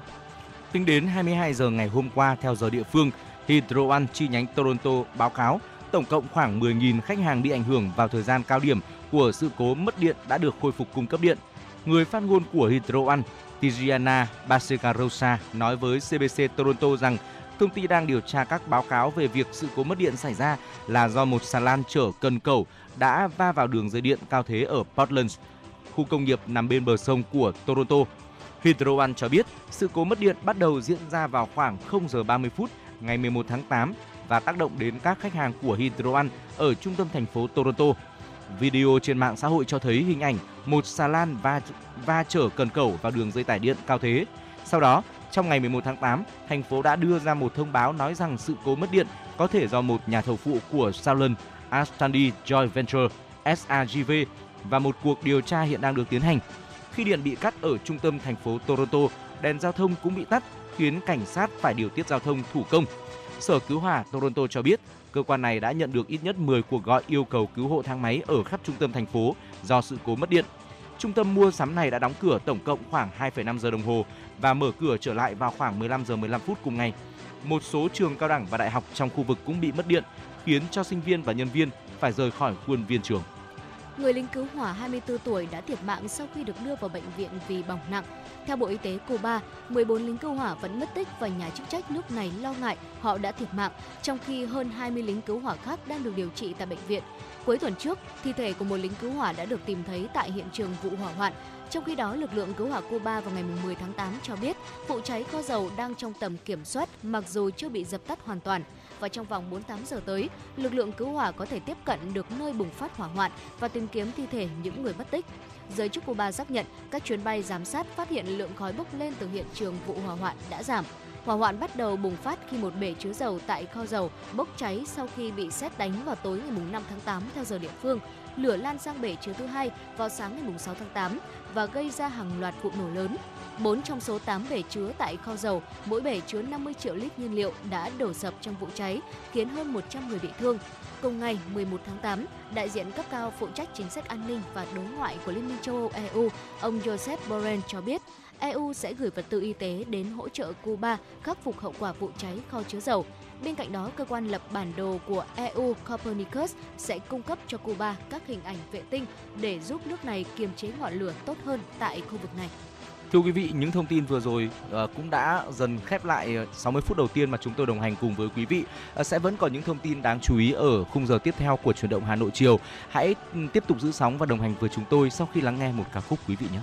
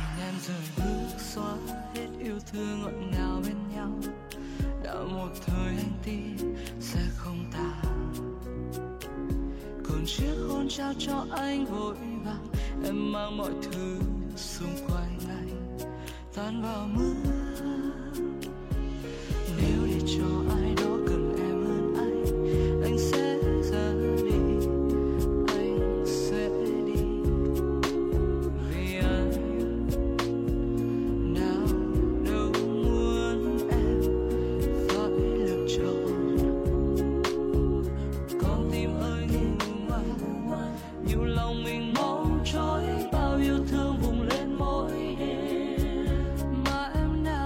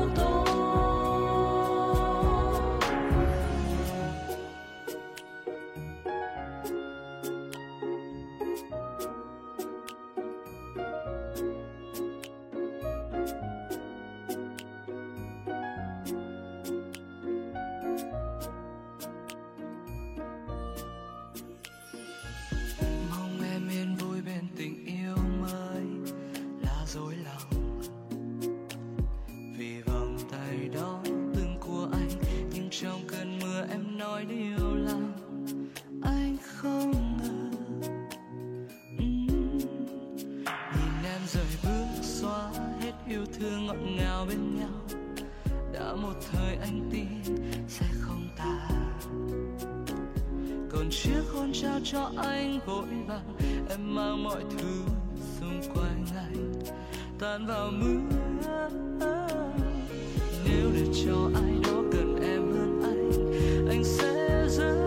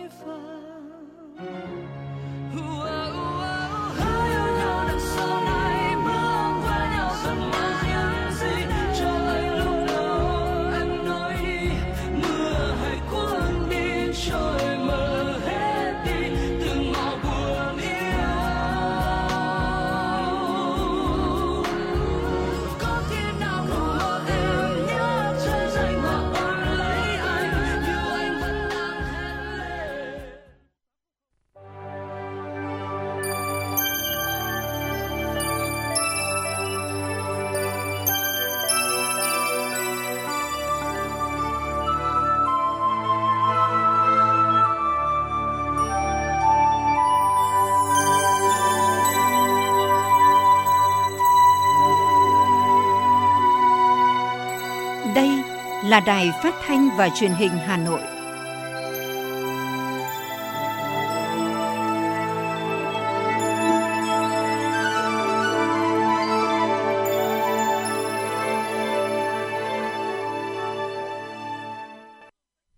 Xin kính chào quý vị thính giả của Đài Phát thanh và Truyền hình Hà Nội. Trọng Khương và Thu Thảo rất vui được tiếp tục đồng hành cùng với quý vị trong khung giờ phát thanh chuyển động Hà Nội chiều. Chương trình của chúng tôi được phát trực tiếp trên tần số 96 MHz. Quý vị có thể nghe lại chương trình trực tuyến và nghe các chương trình chuyển động Hà Nội trên website hanoitv.vn. Hãy chia sẻ với Trọng Khương, Thu Thảo qua tổng đài 024 3773 6688 hoặc tương tác qua fanpage FM 96 Thời sự Hà Nội. Có rất nhiều những thông tin về chính trị, kinh tế, văn hóa, xã hội của thủ đô sẽ được chúng tôi liên tục cập nhật trong chương trình chiều nay. Xin mời quý vị hãy cùng chúng tôi đồng hành cùng chúng tôi đi qua những thông tin thời sự ngay bây giờ. Thưa quý vị và các bạn, tại hội nghị tổng kết năm học 2021-2022, triển khai nhiệm vụ năm học 2022-2023 diễn ra vào sáng nay, Bộ trưởng Bộ Giáo dục và Đào tạo Nguyễn Kim Sơn cho biết, ngành giáo dục tiếp tục thực hiện đổi mới thể chế nhằm tháo gỡ những nút thắt, tạo hành lang pháp lý cho đổi mới căn bản toàn diện giáo dục và đào tạo theo yêu cầu của nghị quyết số 29 của Trung ương. Hội nghị được tổ chức theo hình thức trực tiếp và trực tuyến với 64 điểm cầu trên cả nước. Phó Thủ tướng Chính phủ Vũ Đức Đam, ông Nguyễn Đắc Vinh, chủ nhiệm Ủy ban Văn hóa Giáo dục của Quốc hội tham dự hội nghị. Bộ trưởng Bộ Giáo dục và Đào tạo Nguyễn Kim Sơn cho biết, năm học 2021-2022, ngành giáo dục đối mặt với nhiều khó khăn, thách thức trong bối cảnh dịch COVID-19 bùng phát, ảnh hưởng rất lớn đến hoạt động giáo dục. Bộ trưởng cũng khẳng định, để ứng phó với dịch COVID-19 bùng phát trở lại, ngành giáo dục đã tiếp tục chủ động xác định trạng thái thích ứng, chuẩn bị các điều kiện để dạy và học trong mọi hoàn cảnh, kiên trì tiếp tục theo đuổi và củng cố chất lượng, hoàn thành mục tiêu vừa phòng chống dịch COVID-19, vừa ra sức phấn đấu khắc phục khó khăn, hoàn thành các nhiệm vụ lớn của năm học, đáp ứng yêu cầu đổi mới và đảm bảo chất lượng giáo dục. Kết luận hội nghị, Phó Thủ tướng Vũ Đức Đam nhấn mạnh, ngành giáo dục cần tiếp tục thực hiện quyết liệt đổi mới quản lý nhà nước. Bộ Giáo dục Đào tạo phải huy động được sức mạnh của cả hệ thống chính trị và toàn xã hội để nâng cao chất lượng giáo dục. Và muốn được như vậy, ngành giáo dục cần đổi mới từ quản lý nhà nước, đổi mới về quản trị trong cả trường phổ thông và trường đại học, phải xây dựng được môi trường văn hóa, dân chủ trong trường học. Thưa quý vị, Chủ tịch Ủy ban Nhân dân thành phố Hà Nội Trần Sĩ Thanh vừa ký ban hành kế hoạch về tổ chức hội nghị tổng kết 30 năm phong trào thi đua Người tốt việc tốt 1992-2022, vinh danh công dân thủ đô ưu tú năm 2022. Danh nghĩa tổ chức hội nghị là Thành ủy, Hội đồng Nhân dân, Ủy ban Nhân dân, Ủy ban Mặt trận Tổ quốc Việt Nam thành phố Hà Nội. Dự kiến hội nghị được tổ chức vào dịp kỷ niệm 68 năm ngày giải phóng thủ đô tại Cung Văn hóa Lao động Hữu nghị Việt Xô với sự tham gia của 900 đại biểu gồm đại diện lãnh đạo Trung ương, thành phố Hà Nội, các ban, sở, ngành, đoàn thể chính trị xã hội, địa phương, đại biểu công dân thủ đô ưu tú, người tốt việc tốt của thành phố. Hội nghị nhằm tổng kết, đánh giá kết quả thực hiện phong trào thi đua người tốt việc tốt của thành phố năm 2022 và giai đoạn 1992-2022, đề ra nhiệm vụ giải pháp tiếp tục đẩy mạnh phong trào người tốt việc tốt năm 2023 và những năm tiếp theo. Biểu dương, tôn vinh các cá nhân người tốt việc tốt, tiêu biểu, cá nhân được tặng danh hiệu công dân thủ đô ưu tú năm 2022, đồng thời tiếp tục đẩy mạnh tuyên truyền, nhân rộng các gương điển hình tiên tiến trong phong trào thi đua trên các lĩnh vực đời sống xã hội và phong trào người tốt việc tốt. Sáng nay, Ban chỉ đạo chương trình số 03 của Thành ủy về chỉnh trang đô thị, phát triển đô thị và kinh tế đô thị thành phố Hà Nội giai đoạn 2021-2025 do Phó Bí thư Thành ủy, Chủ tịch Hội đồng Nhân dân thành phố, trưởng Ban chỉ đạo chương trình Nguyễn Ngọc Tuấn làm trưởng đoàn đã kiểm tra tại quận ủy Ba Đình. Trên cơ sở chương trình 03 của Thành ủy, quận ủy Ba Đình đã khẩn trương ban hành kế hoạch số 41 để tổ chức triển khai thực hiện. Sau hơn 1 năm rưỡi triển khai, quận có 2 trên 10 chỉ tiêu đạt so với kết quả chung của thành phố. Đó là tỷ lệ hộ dân được cung cấp nước sạch đạt tỷ lệ 100% và tỷ lệ nước thải đô thị được xử lý đạt từ 50 đến 55%. Một số chỉ tiêu đang trong giai đoạn triển khai thực hiện ngoài thực địa và có khả năng hoàn thành sớm trong nhiệm kỳ như trồng mới cây xanh bóng mát, phát triển các không gian đi bộ.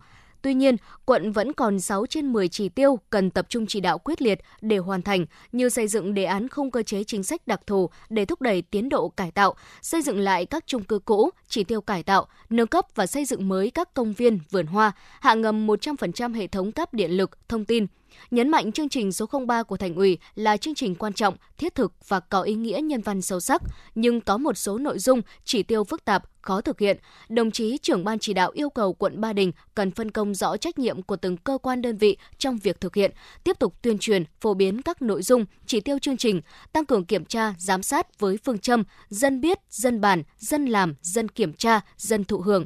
Đồng chí yêu cầu quận tập trung các giải pháp, phối hợp với các sở ngành tháo gỡ khó khăn đối với các chỉ tiêu đạt ở mức độ thấp như cải tạo chung cư cũ, chỉnh trang nhà biệt thự, công viên, vườn hoa, cải tạo, nâng cấp chợ. Thưa quý vị, vừa rồi là những thông tin mới nhất chúng tôi cập nhật. Quý vị hãy nhớ kết nối với Trọng Khương và Thu Thảo qua số tổng đài 024 3773 6688 hoặc tương tác trên fanpage FM 96 Thời sự Hà Nội để cùng chia sẻ những vấn đề mà quý vị quan tâm nhé. Thưa quý vị và các bạn, những năm qua, tại cả nước nói chung và Hà Nội nói riêng đã xảy ra nhiều vụ cháy các quán karaoke, dẫn tới sự việc đau lòng khi thiệt hại nhiều nhân mạng và tài sản. Điều này đặt ra vấn đề quản lý hoạt động của các quán karaoke, vì đây là loại hình kinh doanh có điều kiện, chịu sự quản lý của nhà nước về lĩnh vực văn hóa, phòng cháy chữa cháy, quy hoạch đô thị. Sau đây là phản ánh của phóng viên Chuyển động Hà Nội về nội dung này. Vụ cháy chiều ngày 1 tháng 8 xảy ra tại phường Quan Hoa, quận Cầu Giấy, không phải là lần đầu xảy ra những vụ cháy quán karaoke gây hậu quả nghiêm trọng. Trước đó ở Hà Nội cũng đã xảy ra các vụ cháy quán karaoke khiến nhiều người thương vong. Điển hình là vụ cháy dữ dội ở quán karaoke 43G Giảng Võ vào tháng 5 năm 2014, khiến 5 người thiệt mạng gồm chủ quán và 4 nhân viên. Vụ cháy tại quán karaoke năm 2016 ở số 68 Trần Thái Tông, phường Dịch Vọng, quận Cầu Giấy khiến 13 người thiệt mạng. Vậy vì sao các vụ cháy quán karaoke thường để lại hậu quả nghiêm trọng như vậy?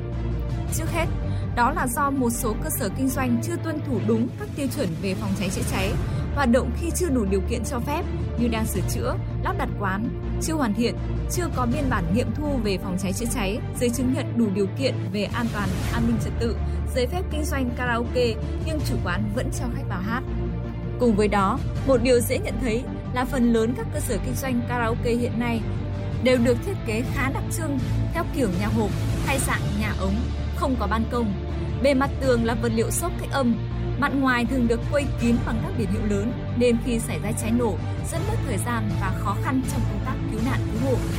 Đại úy Nguyễn Minh Nghĩa, đội quản lý cảnh sát hành chính công an quận Hai Bà Trưng và trung tá Nguyễn Chí Việt, phó đội trưởng đội cảnh sát phòng cháy chữa cháy công an quận Nam Từ Liêm nói: Chủ cơ sở cũng đã buông lỏng công tác phòng cháy chữa cháy. Chúng tôi đã hướng dẫn phối hợp với công an phường, với lực lượng phòng cháy chữa cháy của công an quận để tổ chức kiểm tra giám sát các cơ sở này, đảm bảo là phải chấp hành đầy đủ các quy định về đảm bảo yếu tố về phòng cháy chữa cháy. Sau khi cơ quan công an có những cái buổi kiểm tra, có những cái xử lý vi phạm hay là tham mưu lãnh đạo ra quyết định đình chỉ, tạm đình chỉ, vân vân thì cần cái sự giám sát chặt chẽ hơn nữa của chính quyền địa phương để tránh cái trường hợp mà người ta chưa được khôi phục, người ta vẫn hoạt động trở lại. Thế là cái quan trọng nhất là cần sự phối hợp chặt chẽ. Để hạn chế những vụ cháy gây nhiều hệ lụy đau lòng, rất cần sự vào cuộc mạnh mẽ hơn nữa của các cơ quan chức năng. Trước hết là từ cơ quan cấp phép, chỉ cấp phép cho những cơ sở kinh doanh karaoke đủ điều kiện, đặc biệt là về phòng cháy chữa cháy, kiên quyết nói không với các cơ sở kinh doanh lách luật, phòng ốc, vị trí thoát hiểm, trang thiết bị phòng cháy chữa cháy không đảm bảo các điều kiện khi xảy ra hỏa hoạn. Cùng với đó, chính quyền cơ sở, cơ quan kiểm tra, thanh tra phải nắm rõ các cơ sở kinh doanh trên địa bàn, nhất cử nhất động của các cơ sở này như mở rộng kinh doanh, sửa chữa, cơi nới đều phải được sát sao theo dõi và xử lý nghiêm khi có sai phạm. Phần lớn các vụ cháy đều xuất phát từ việc thiếu hiểu biết và bất cẩn của con người. Vì thế, để giảm thiểu hậu quả đau lòng từ các vụ hỏa hoạn, trước hết vẫn cần sự ý thức của mỗi người, đặc biệt là các cơ sở kinh doanh, nhân viên phục vụ và khách hàng trong việc thực hiện đầy đủ các quy định cũng như trang bị các kiến thức cơ bản về phòng cháy chữa cháy. Đại tá Nguyễn Minh Khương, Phó Cục trưởng Cục Cảnh sát Phòng cháy chữa cháy và Cứu nạn Cứu hộ Bộ Công an nói: Theo quan điểm cá nhân của tôi thì cái việc tạm dừng tất cả hoạt động của các cơ sở karaoke có lẽ là sẽ không diễn ra. Và như tôi đã nói là Bộ Công an đã chỉ đạo Công an Hà Nội cũng như là Cục Cảnh sát Phòng cháy trên toàn quốc sẽ rà soát tổng thể các cơ sở đang hoạt động kinh doanh karaoke. Nếu như cơ sở nào đảm bảo về những điều kiện an toàn về phòng cháy cháy cũng như là thoát nạn và những điều kiện khác thì chắc chắn vẫn hoạt động bình thường. Còn những cơ sở nào mà trong thời điểm hiện tại mà không đảm bảo những điều kiện an toàn về phòng cháy cháy hoặc có những vi phạm nghiêm trọng về an toàn phòng cháy và những điều kiện khác thì chắc chắn sẽ đình chỉ và sẽ không hoạt động, sẽ rút giấy phép, sẽ không cho hoạt động nữa. Hiện nay, loại hình nhà ống vừa để ở vừa kinh doanh rất phổ biến trong cả nước. Đáng lo ngại nhất vì sợ mất trộm nên những ngôi nhà này hoàn toàn không có cửa hay cầu thang thoát hiểm. Và những ngôi nhà này sẽ trở thành nơi đe dọa mạng sống của mọi người khi được hoán đổi trở thành quán bar hay karaoke. Vì không để bị người dân xung quanh khiếu kiện nên chủ của những cơ sở này thường sử dụng rất nhiều chất liệu dễ cháy để cách âm. Nếu không may xảy ra cháy, hậu quả rất khôn lường. Vì thế, cơ quan chức năng một lần nữa cảnh báo về sự nguy hiểm của những căn nhà ống giữa các khu dân cư được sử dụng làm nơi để kinh doanh karaoke. Quá nhiều sinh mạng của người dân và cả cán bộ, chiến sĩ cảnh sát phòng cháy chữa cháy đã mất. Có những thứ có thể làm lại, xây dựng lại, nhưng sinh mạng của con người khi đã mất đi thì vĩnh viễn không gì có thể bù đắp được. Vì thế, hãy hành động để ngăn chặn những vụ cháy, nhất là ở những quán karaoke, bằng cách thực hiện nghiêm các quy định của pháp luật về phòng cháy chữa cháy và điều kiện kinh doanh dịch vụ karaoke, dịch vụ vũ trường. Mới đây, Ban Thường vụ Thành ủy Hà Nội đã ban hành công văn số 46 về xử lý vụ cháy xảy ra tại phường Quan Hoa, quận Cầu Giấy và tăng cường công tác phòng cháy chữa cháy, cứu hộ cứu nạn trên địa bàn thành phố. Trong đó nhấn mạnh việc tăng cường phòng ngừa chung, kịp thời ngăn chặn các vụ cháy nổ, giảm thiểu thiệt hại. Đặc biệt, người đứng đầu cấp ủy chính quyền địa phương phải chịu trách nhiệm trước Thành ủy nếu để xảy ra cháy nổ phức tạp, gây hậu quả nghiêm trọng do nguyên nhân chủ quan trên địa bàn phạm vi quản lý. Thưa quý vị, Nghị định 54/2019 quy định về kinh doanh dịch vụ karaoke, dịch vụ vũ trường, cụ thể doanh nghiệp hoặc hộ kinh doanh được thành lập theo quy định của pháp luật, đảm bảo các điều kiện về phòng chống cháy nổ và an ninh trật tự. Thông tư 147 của Bộ Công an quy định rõ về biện pháp phòng cháy chữa cháy, cứu nạn cứu hộ với cơ sở kinh doanh dịch vụ karaoke, vũ trường, trong đó nêu ra quy định cụ thể với từng quy mô như cơ sở cao từ 3 tầng trở lên hoặc có tổng khối tích 1.000 m3 hoặc cơ sở dưới 3 tầng có tổng khối tích dưới 1.000 m3. Theo con số báo cáo của các địa phương, trên cả nước có khoảng 12.000 cơ sở kinh doanh dịch vụ karaoke. Qua rà soát, lực lượng chức năng đã phát hiện nhiều trường hợp không đủ điều kiện vi phạm về phòng cháy chữa cháy. Cảnh sát phòng cháy chữa cháy, cứu nạn cứu hộ không có đủ lực lượng để đi từng khu dân cư, từng hộ gia đình để tuyên truyền phổ biến, hướng dẫn mà cần tới sự chung tay của các cấp ủy chính quyền cơ sở. Với sự vào cuộc của toàn bộ hệ thống chính trị, người dân sẽ hiểu rõ hơn, kỹ hơn về những quy định và điều kiện về phòng cháy chữa cháy. Dạ vâng thưa quý vị, còn ngay bây giờ chúng ta sẽ cùng quay trở lại với Chuyển động Hà Nội chiều với những thông tin mới cập nhật. Giá xăng đã tiếp tục giảm lần thứ 5 liên tiếp từ chiều qua 11 tháng 8 với tổng mức giảm hơn 8.000 đồng một lít, tương đương 25% so với hơn 1 tháng trước đó. Dẫu vậy, giá cả hàng hóa được mua bán tại các chợ vẫn giữ giá, thậm chí nhiều mặt hàng có mức tăng nhẹ. Nguyên nhân giá xăng không tác động tới giá các mặt hàng rau củ quả, nếu có cũng là rất ít. Giá các mặt hàng này chịu nhiều yếu tố như thời tiết, mùa vụ. Thời gian này, mưa bão nên nguồn cung rau xanh hạn chế hơn. Thêm vào đó, xăng giảm nhưng chi phí vận chuyển cũng không giảm. Do vậy, giá bán ra vẫn được các đầu phân phối giữ nguyên khi về các chợ, nhiều loại có tăng nhẹ. Về thực phẩm, các mặt hàng thịt lợn, thịt bò, thời điểm này ngoài việc mưa bão ra thì cũng có nguyên nhân từ nhiều nhà làm giảm tháng 7, lượng tiêu thụ tăng cao. Các sạp hàng hầu như những ngày qua đều đã tăng lượng hàng nhập về bán nhưng vẫn không đủ nguồn cung. Không chỉ với hàng hóa tiêu dùng mà ngay với vận tải, lĩnh vực hưởng lợi nhiều khi giá xăng liên tiếp giảm mạnh, giá cước vẫn không giảm. Đại diện doanh nghiệp vận tải tại Hà Nội cho rằng mức giá vé hiện nay đang niêm yết được áp dụng từ đầu năm 2022. Từ đó đến nay, trải qua nhiều lần biến động lớn về giá của xăng dầu, trong đó có nhiều đợt tăng phi mã hồi đầu năm, nhưng doanh nghiệp vẫn giữ nguyên mức giá vé. Bởi vậy hiện nay, dù giá xăng dầu đã giảm hơn 20% so với thời điểm hơn 1 tháng trước, nhưng các nhà xe vẫn giữ nguyên giá vé là phù hợp. Khi giá xăng tăng, giá hàng hóa tăng lên theo, nhưng khi giá xăng giảm mạnh, giá cả hàng hóa lại chậm trễ giảm theo với nhiều lý do. Chuyên gia và đại diện các bộ ngành cho rằng có nhiều yếu tố tác động đan xen như tác động của giá nguyên vật liệu đầu vào, mức độ tồn kho, năng lực sản xuất, nhu cầu biến động mang tính thời vụ. Cùng với đó, một số mặt hàng có giá nguyên liệu đầu vào tăng trong một thời gian dài nên chưa thể giảm giá ngay hoặc cần độ trễ sau khi giá xăng dầu giảm. Còn khoảng 1 tháng nữa mới đến Tết Trung Thu, thế nhưng thị trường bánh Trung Thu đã khá sôi động với nhiều nguyên liệu mới, mẫu mã bao bì bắt mắt. Những quầy bánh của các thương hiệu như Kinh Đô, Hữu Nghị, Bibica, Đồng Khánh, v.v. đã xuất hiện khắp các con phố thủ đô. Theo các đơn vị sản xuất kinh doanh, năm nay không chỉ yêu cầu cao với từng chiếc bánh, người tiêu dùng cũng khắt khe hơn về thiết kế bao bì, vì những hộp bánh này còn là món quà gửi đến gia đình, bạn bè, đối tác trong dịp lễ.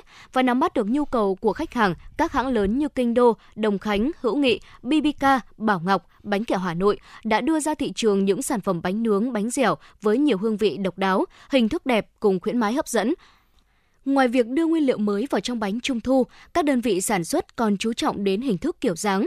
Vỏ hộp được làm bằng gỗ in văn Hoa Nổi hoặc hộp giấy cao cấp được thiết kế hiện đại sang trọng. Do giá nguyên liệu đầu vào và các dịch vụ đi kèm tăng so với năm ngoái, nên năm nay các hãng đều đồng loạt tăng giá bánh từ 15 đến 20%.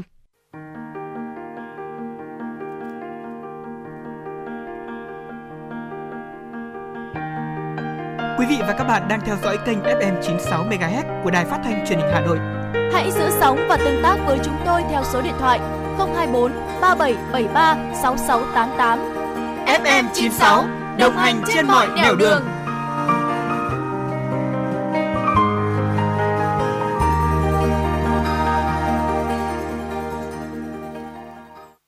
Này, cậu định đăng ký học ngành gì đấy? Tớ định học ngôn ngữ Nhật mà chưa biết nên nộp vào trường nào. Thế tiêu chí của cậu là gì? Thì dễ xét tuyển này, thực hành nhiều này, ra trường dễ xin việc. Trường Đại học Nguyễn Trãi là chuẩn luôn. Thế à? Đây là trường tiên phong, đào tạo công dân toàn cầu với đa dạng ngành nghề như công nghệ thông tin, ngôn ngữ Nhật, Hàn Quốc học, Trung Quốc học, quản trị kinh doanh, thiết kế đồ họa, quản trị kinh doanh du lịch. Wow. Mà đặc biệt là ứng dụng 70% thực hành, 30% lý thuyết. Ôi, hợp lý phết nhở? Cậu có định nộp không? Có chứ. Học ở đây còn được đăng ký học chuyển tiếp theo mô hình 2+2, 3+1 sang các trường đại học của Hàn Quốc, Nhật Bản. Ra trường thì dễ dàng làm việc tại các doanh nghiệp trong và ngoài nước. Xịn chưa? Ôi, háo hức quá. Hot hơn nữa là cơ hội tham gia thực tập hưởng lương tại Nhật Bản, Singapore, Hàn Quốc từ năm thứ 2 đại học, chuẩn đầu ra 2 ngoại ngữ luôn. Đây chính là mục tiêu của tớ đấy. Tớ sẽ nộp vào Đại học Nguyễn Trãi làm đồng môn với cậu luôn. Trường Đại học Nguyễn Trãi, cơ sở 1 28A Lê Trọng Tấn, Hà Đông, Hà Nội, cơ sở 2 266 Đội Cấn, Ba Đình, Hà Nội, hotline 0981 924 302, website daihocnguyentrai.edu.vn. Thưa quý vị và các bạn, để đạt mục tiêu 5 triệu lượt khách quốc tế trong năm 2022, du lịch Việt Nam còn rất nhiều bài toán cần giải quyết từ khâu quảng bá đến chính sách visa dành cho du khách.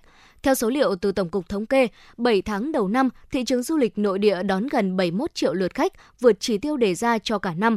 Và ngược lại, thị trường quốc tế chỉ mới qua gần 1/5 chặng đường. Do đó, giải pháp phục hồi và phát triển du lịch quốc tế ở Việt Nam là nhiệm vụ quan trọng của ngành du lịch trong nửa năm còn lại. Đây là nội dung chính được nêu ra tại Diễn đàn Lữ hành Toàn quốc năm 2022, sự kiện do Bộ Văn hóa, Thể thao và Du lịch, Hiệp hội Du lịch Việt Nam tổ chức. 7 tháng đầu năm, khách quốc tế đến Việt Nam đạt khoảng 954.000 lượt, tăng gấp 10 lần so với cùng kỳ năm trước. Tuy nhiên, nếu nhìn vào mục tiêu trong năm nay là đón 5 triệu lượt khách quốc tế, thì con số này vẫn còn khoảng cách khá xa, chỉ đạt khoảng 20% kế hoạch năm và bằng 8% cùng kỳ năm 2019. Ngay sau đây, xin mời quý vị thính giả cùng đón nghe phóng sự do phóng viên chương trình thực hiện. Không chỉ nâng cao hiệu quả truyền thông hay chính sách visa cởi mở hơn, Việt Nam còn phải tăng tính liên kết vùng trong phát triển du lịch. Theo nhìn nhận từ ông Nguyễn Công Hoan, Tổng Giám đốc Flamingo Red Tours, để kéo dài thời gian lưu trú của du khách, chúng ta phải kết nối các điểm đến. Du khách ở một địa phương 3 ngày cần có những điểm tham quan đa dạng. Chúng ta cần kết nối điểm này với điểm kia để hôm nay khách tham quan một nơi, mai chơi một nơi khác. Cái việc mà chúng ta đạt được mục tiêu 5 triệu lượt khách thì cũng là một con số rất là khó khăn. Tuy nhiên thì nó cũng có thể là chúng ta đạt được trong cái điều kiện thứ nhất là cái việc thị trường khách Trung Quốc, thị trường khách Hàn Quốc, khách Nhật Bản vào cuối năm nay khi các nước cao họ mở cửa. Ông Phạm Hà, Chủ tịch Hội đồng Quản trị Lux Group cho rằng để thực hiện mục tiêu đón 5 triệu lượt khách quốc tế, thời gian tới, ngành du lịch sẽ tiếp tục phối hợp với các đối tác liên quan, các cơ quan đại diện Việt Nam, Trung tâm Văn hóa Việt Nam ở nước ngoài để thực hiện các hoạt động quảng bá, xúc tiến để thu hút du khách quốc tế đến Việt Nam. Và visa là một vô cùng quan trọng, chúng ta cần thực sự là một chính sách visa thực sự là thân thiện cho du khách.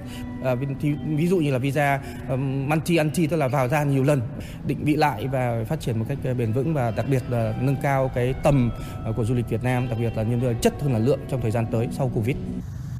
Cùng với thu hút về số lượng, chất lượng khách đang là điều ngành du lịch đặc biệt quan tâm.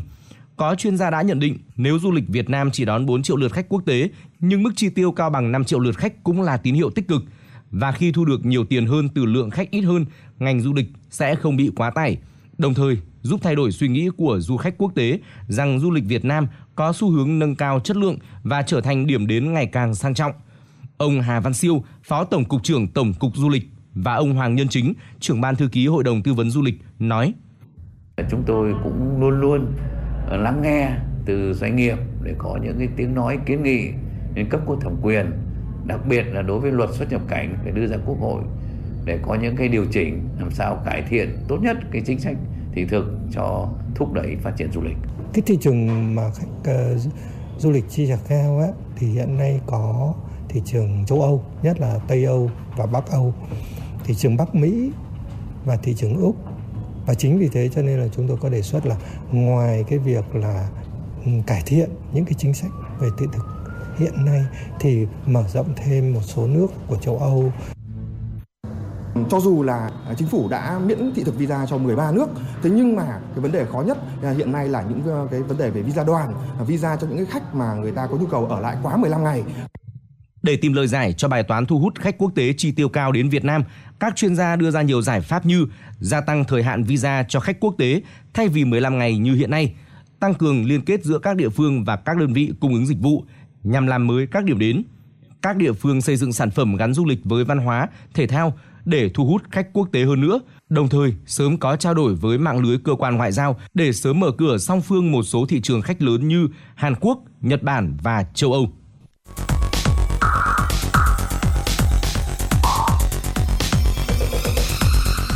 và các bạn đang theo dõi kênh FM 96 MHz của Đài Phát thanh Truyền hình Hà Nội. Hãy giữ sóng và tương tác với chúng tôi theo số điện thoại 024 3773 6688.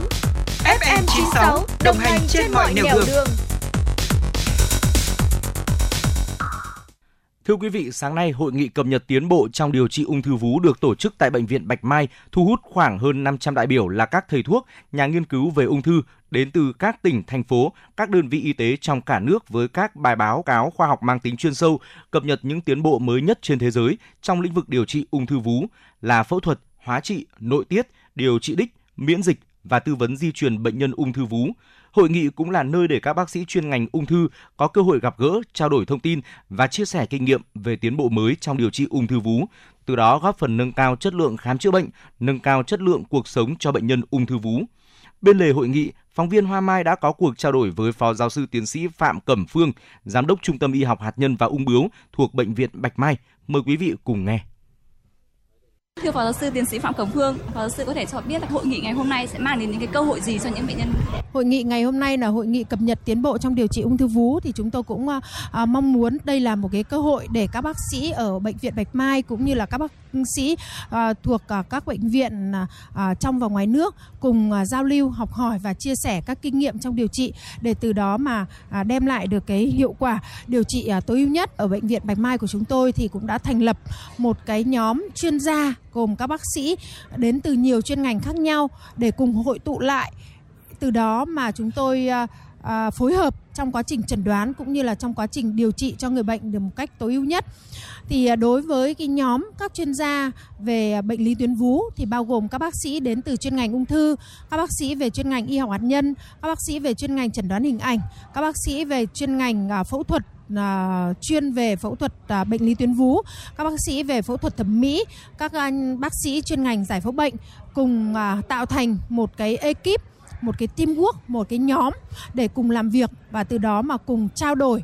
Thì với mỗi một cái bệnh nhân được chẩn đoán là ung thư tuyến vú của chúng tôi đến với chúng tôi thì đều được thông qua cái hội đồng hội chẩn này, bao gồm các cái chuyên gia thuộc các cái chuyên ngành khác nhau để cùng đánh giá xem người bệnh ở cái giai đoạn nào, với cái loại mô bệnh học ra sao, với các cái tình trạng bộc lộ các cái thụ thể nội tiết như thế nào, và từ đó mà lựa chọn cái phương pháp điều trị. Có thể là bệnh nhân sẽ được phẫu thuật ngay, hay là được điều trị hóa trị trước, sau đó thì mới tiến hành phẫu thuật, hay là được điều trị nội tiết trước, sau đó mới tiến hành phẫu thuật cho người bệnh. Và khi phẫu thuật thì cũng đánh giá xem là bệnh nhân này sẽ phẫu thuật cắt bỏ toàn bộ tuyến vú kèm theo vết hạch nách, hay là bệnh nhân sẽ được phẫu thuật lấy rộng rãi khối u, vết hạch nách và bảo tồn tuyến vú, hay là bệnh nhân sẽ được phẫu thuật cắt toàn bộ tuyến vú nạo vết hạch nách và sau đó thì sẽ được điều trị phẫu thuật bảo tồn luôn ngay cùng một thì trong cùng một cái ngày mổ, hoặc là bệnh nhân sẽ được phẫu thuật nhưng mà sau một thời gian thì sẽ tiến hành tái tạo tuyến vú sau. Thì cũng tùy vào cái tình trạng bệnh mà ekip sẽ đưa ra các cái phương án điều trị tối ưu nhất cho người bệnh. Và chúng tôi cũng mong muốn rằng với cái hội nghị cập nhật này để có thể cập nhật được các cái tiến bộ trong điều trị, và từ đó cũng sẽ giúp cho người dân thấy rằng Bệnh viện Bạch Mai là một cái bệnh viện hoàn chỉnh và có thể điều trị bệnh lý tuyến vú rất là tốt, và đồng thời cũng rất là mong muốn rằng quý vị cũng biết đến về cái bệnh lý tuyến vú là một trong những cái bệnh ung thư vú, là cái bệnh mà có thể hoàn toàn chẩn đoán sớm được, và nếu như chúng ta chẩn đoán sớm thì chúng ta sẽ đem lại được cái hiệu quả điều trị tốt nhất và chi phí thấp nhất, và bệnh ung thư tuyến vú là bệnh hoàn toàn có thể chẩn đoán sớm và có thể điều trị khỏi được. Vậy thì tại Bệnh viện Bạch Mai hiện nay những cái kỹ thuật ưu việt nào, những tiên tiến nào thì đã được áp dụng trong điều trị ung thư nói chung và ung thư vú nói riêng, cũng như là bác sĩ có những cái mong muốn đề xuất nào để cho những người bệnh ung thư có thể có nhiều cơ hội hơn để tiếp cận với những cái phương pháp điều trị tiên tiến nhất đó? Vâng, đối với các phương pháp điều trị tiên tiến ở Bệnh viện Bạch Mai cũng đã áp dụng thì đấy là các cái phẫu thuật là bảo tồn tuyến vú và phẫu thuật tái tạo tuyến vú. Thì các phẫu thuật này thì cũng đã được làm thường quy ở bệnh viện sau khi mà bệnh nhân đã được điều trị phẫu thuật triệt căn để lấy bỏ toàn bộ tuyến vú cũng như là nạo vét hạch nách, lấy bỏ toàn bộ các cái tổ chức ung thư, và từ đó thì sẽ tái tạo tuyến vú để cho người bệnh tự tin hơn và không bị cảm thấy mặc cảm với cuộc sống. Thế còn trong lĩnh vực mà điều trị nội khoa thì Bệnh viện Bạch Mai của chúng tôi cũng có đầy đủ các cái thuốc để mà điều trị cho người bệnh. Và các cái thuốc này thì cũng đã có đầy đủ các cái thuốc, từ các thuốc điều trị hóa chất, từ thế hệ mới, thế hệ cũ, cũng như các thuốc nội tiết thế hệ cũ, thế hệ mới, cũng như là các cái thuốc điều trị đích, điều trị miễn dịch cho bệnh ung thư vú thì ở Việt Nam của chúng ta cũng đã cập nhật được đến những cái tiến bộ trong điều trị này so với các nước trên thế giới cũng như là trong khu vực. Thì ở Bệnh viện Bạch Mai của chúng tôi đều cập nhật được các cái phác đồ điều trị mới này để mà điều trị cho người bệnh một cách tối ưu nhất. Đối với các cái bệnh nhân ung thư vú, đặc biệt là những bệnh nhân ung thư vú ở giai đoạn muộn mà cần phải áp dụng các cái liệu pháp điều trị tiên tiến hay là các cái thuốc thế hệ mới, thì hiện nay Bảo hiểm y tế cũng chưa chi trả cho người bệnh ở những cái bệnh nhân ở giai đoạn muộn này và sử dụng các cái biện pháp, các cái thuốc mới này. Thì chúng tôi cũng hy vọng rằng trong tương lai thì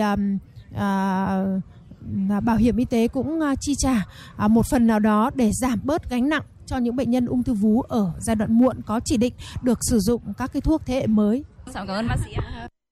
Quý vị và các bạn đang nghe chương trình Chuyển động Hà Nội chiều trên kênh phát thanh FM 96 MHz của Đài Phát thanh Truyền hình Hà Nội.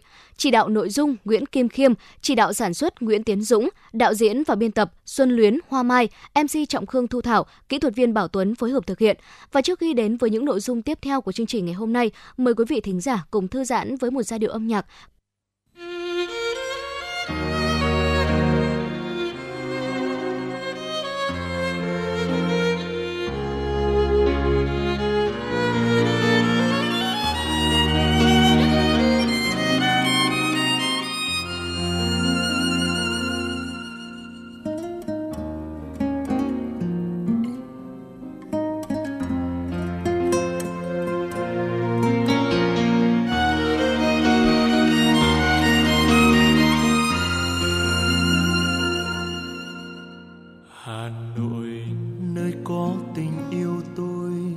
Trong sáng xa kỳ đến lạ, ngày ngày em có gọi tên tôi mà sao hoa sữa thơm hương vô chừng.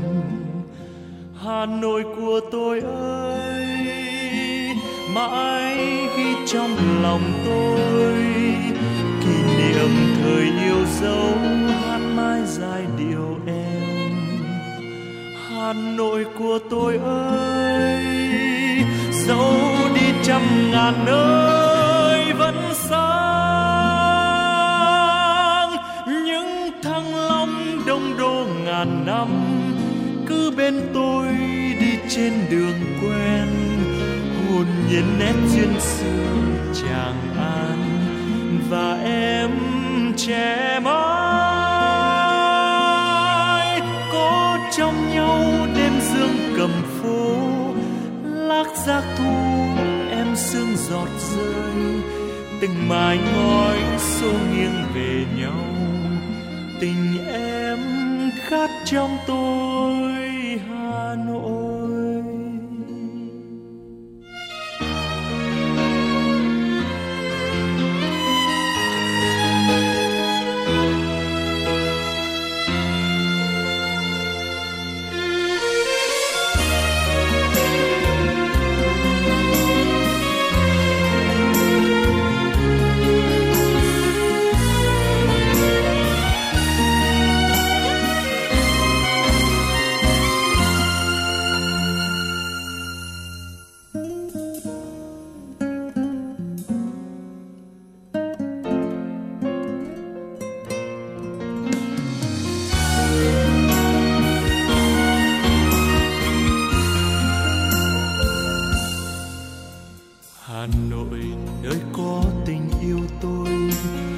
Sáng xa kỳ đến lạ, ngày ngày em có gọi tên tôi mà sao hoa sữa thơm hương vô chừng. Hà Nội của tôi ơi, mãi ghi trong lòng tôi kỷ niệm thời yêu dấu, hát mãi giai điệu em. Hà Nội của tôi ơi, dẫu đi trăm ngàn nơi vẫn sáng những thăng long đông đô ngàn năm, cứ bên tôi đi trên đường quen, hồn nhiên nét duyên xưa Tràng An và em trẻ mãi có trong nhau. Đêm dương cầm phố lác xác thu, em sương giọt rơi, từng mái ngói xô nghiêng về nhau.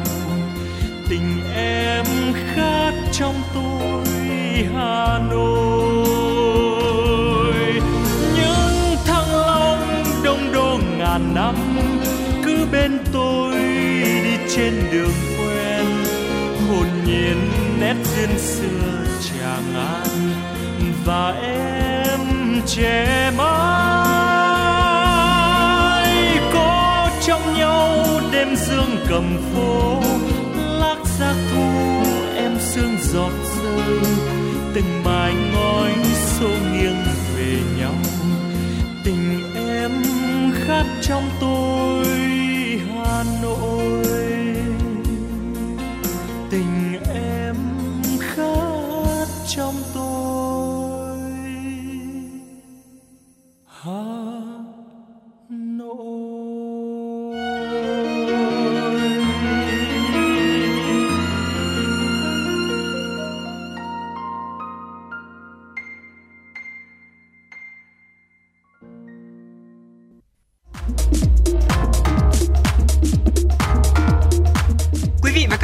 Trên chuyến bay mang số hiệu FM 96, hãy thư giãn, chúng tôi sẽ cùng bạn trên mọi cung đường. Hãy giữ sóng và tương tác với chúng tôi theo số điện thoại 024 3773 6688.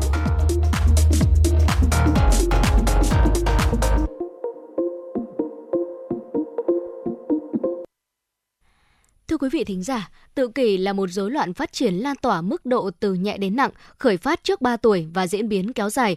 Việc phát hiện sớm và can thiệp, phục hồi chức năng cho trẻ có ý nghĩa to lớn để giúp trẻ tự kỷ hòa nhập, hạn chế những gánh nặng cho gia đình và xã hội. Can thiệp đối với trẻ mắc tự kỷ là một chương trình can thiệp toàn diện, lâu dài và cần có sự tham gia của mọi thành viên liên quan đến trẻ như cha mẹ, giáo viên và các chuyên gia.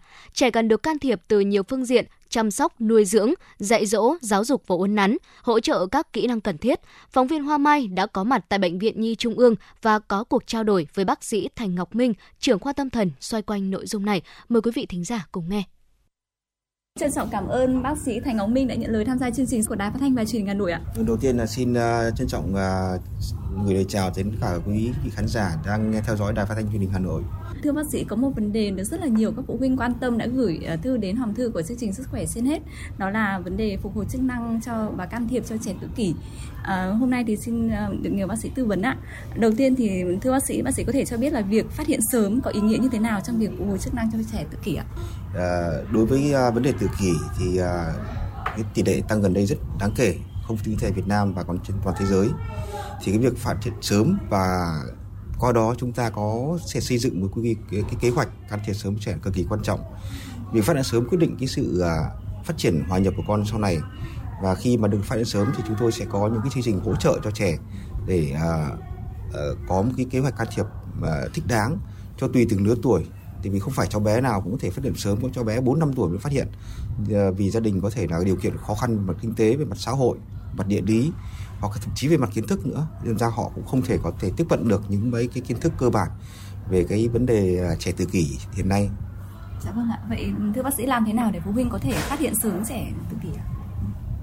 Đối với những trường hợp trẻ tự kỷ, nghi ngờ trẻ tự kỷ đến với chúng tôi thì thông thường là các trẻ có khiếm khuyết về mặt ngôn ngữ, khiếm khuyết về mặt tương tác xã hội hoặc là cái chơi cùng trang lứa với nhau. Vì vậy cha mẹ khi mà đã có con từ khoảng 12 tháng tuổi trở lên thì phải có một số những nhận định rất rõ ràng là khi 12 tháng tuổi cho phép về bập bẹ một số từ đơn, 16 tháng tuổi là phải có một câu 1-2 từ và có hành vi cảm xúc chỉ ngón trỏ hoặc là giao tiếp với các bố mẹ hoặc là giao tiếp với bạn cùng trang lứa. Còn đông trẻ tự kỷ thường là rất chậm với ngôn ngữ và có những việc rất hạn chế về mặt giao tiếp, đặc biệt là khi trẻ đến trường học mẫu giáo chẳng hạn thì trẻ thường chơi một mình. Cái đấy nhận xét của cô giáo, nhiều gia đình do nhận xét của cô giáo mà gia đình lên khám, chính vậy một số trường hợp cũng khám khá muộn. Vì vậy cha mẹ nên có những hiểu biết về những mức phát triển bình thường của một đứa trẻ, qua những hiểu biết về mốc phát triển bình thường của đứa trẻ thì các cha mẹ sẽ dễ dàng nhận định được con mình có bất thường về mặt gì, mặt ngôn ngữ, về mặt vận động, về mặt hành vi cảm xúc.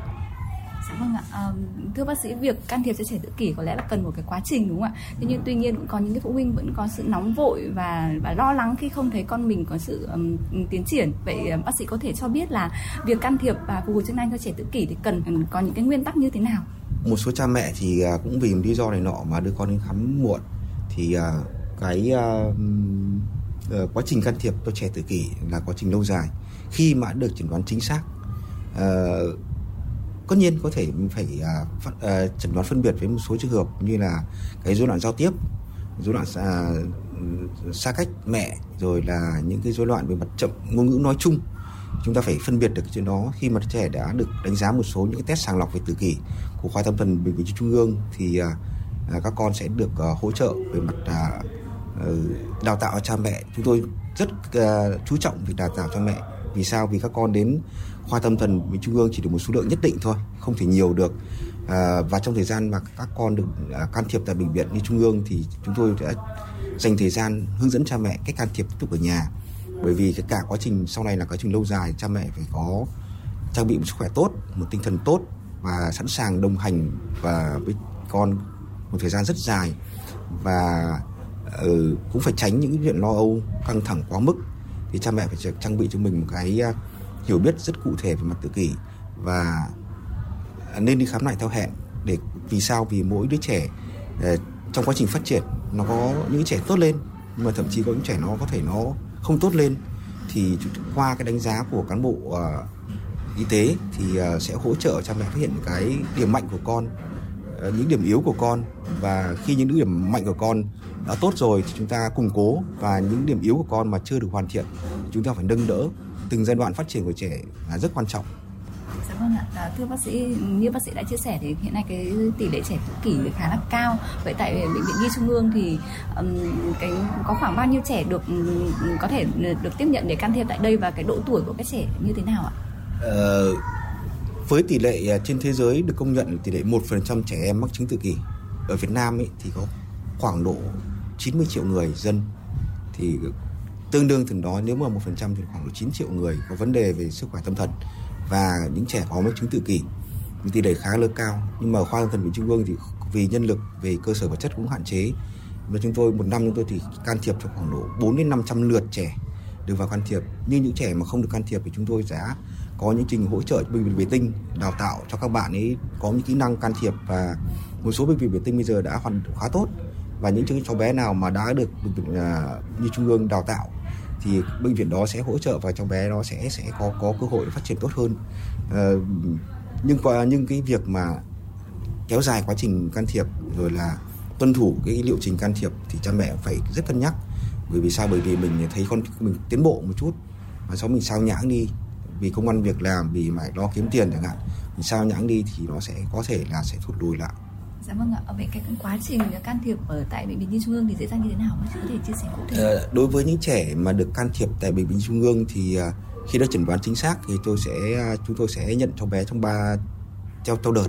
Thông thường từ 24 đến 36 tháng là thời điểm vàng, thời điểm tốt nhất. Chúng tôi nhận tối đa là trẻ 48 tháng thôi. Có những đợt can thiệp 3 tuần hoặc 2 tuần. Và trong thời gian khoảng cách như thế thì cha mẹ đã được kịp thời có nhận định được trang bị một số kiến thức cơ bản để cách dạy con ở nhà, cách giao tiếp với con ở nhà.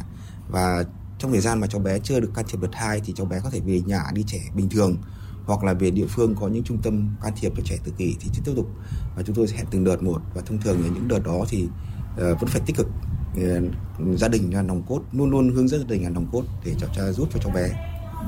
Vậy bác sĩ có thể chia sẻ cụ thể hơn đó là phụ huynh thì có thể giúp con em mình can thiệp tại nhà như thế nào ạ?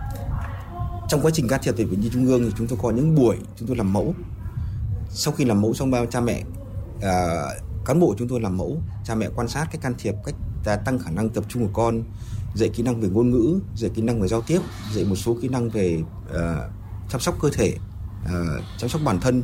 Những kỹ năng rất đơn giản thôi, ví dụ mặc quần áo, mặc đội mũ, hoặc đi giày dép. Và cha mẹ qua đó thấy con mình đã trang bị kiến thức rồi thì cha mẹ về tiếp tục can thiệp ở nhà theo những kỹ năng đó.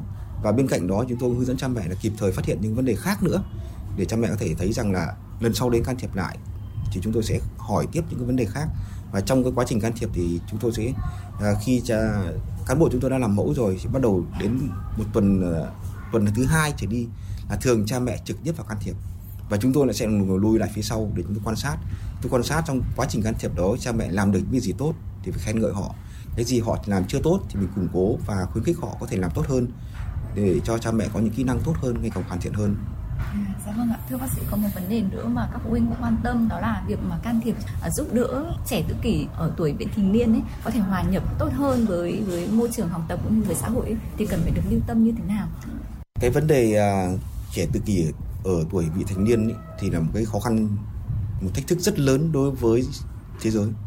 Bởi vì sao? Bởi vì khi vào tuổi vị thành niên thì cháu bé tự kỷ nó có thay đổi một số hormone về mặt nội tiết, mặt sinh dục, thì cháu bé đó có vấn đề là cảm xúc hành vi của con bé chưa kiểm soát được, và những vấn đề về hormone thì vẫn phát triển như đứa trẻ bình thường. Cháu bé có những cái bất thường, ví dụ hành kinh chẳng hạn, ví dụ xuất tinh chẳng hạn, cháu bé thấy đầm cái gì đó nó kinh khủng khiếp thì cháu bé có thể gào thét hoặc là làm những động tác rất là bất thường mà cha mẹ lại không nắm bắt được việc đó, thì đây là một cái thách rất lớn để các cháu bé. Nếu mà có những đứa trẻ mà có thể chẩn đoán muộn ấy, thì có thể tuổi vị thành niên nó sẽ còn một cái khủng khiếp hơn nữa.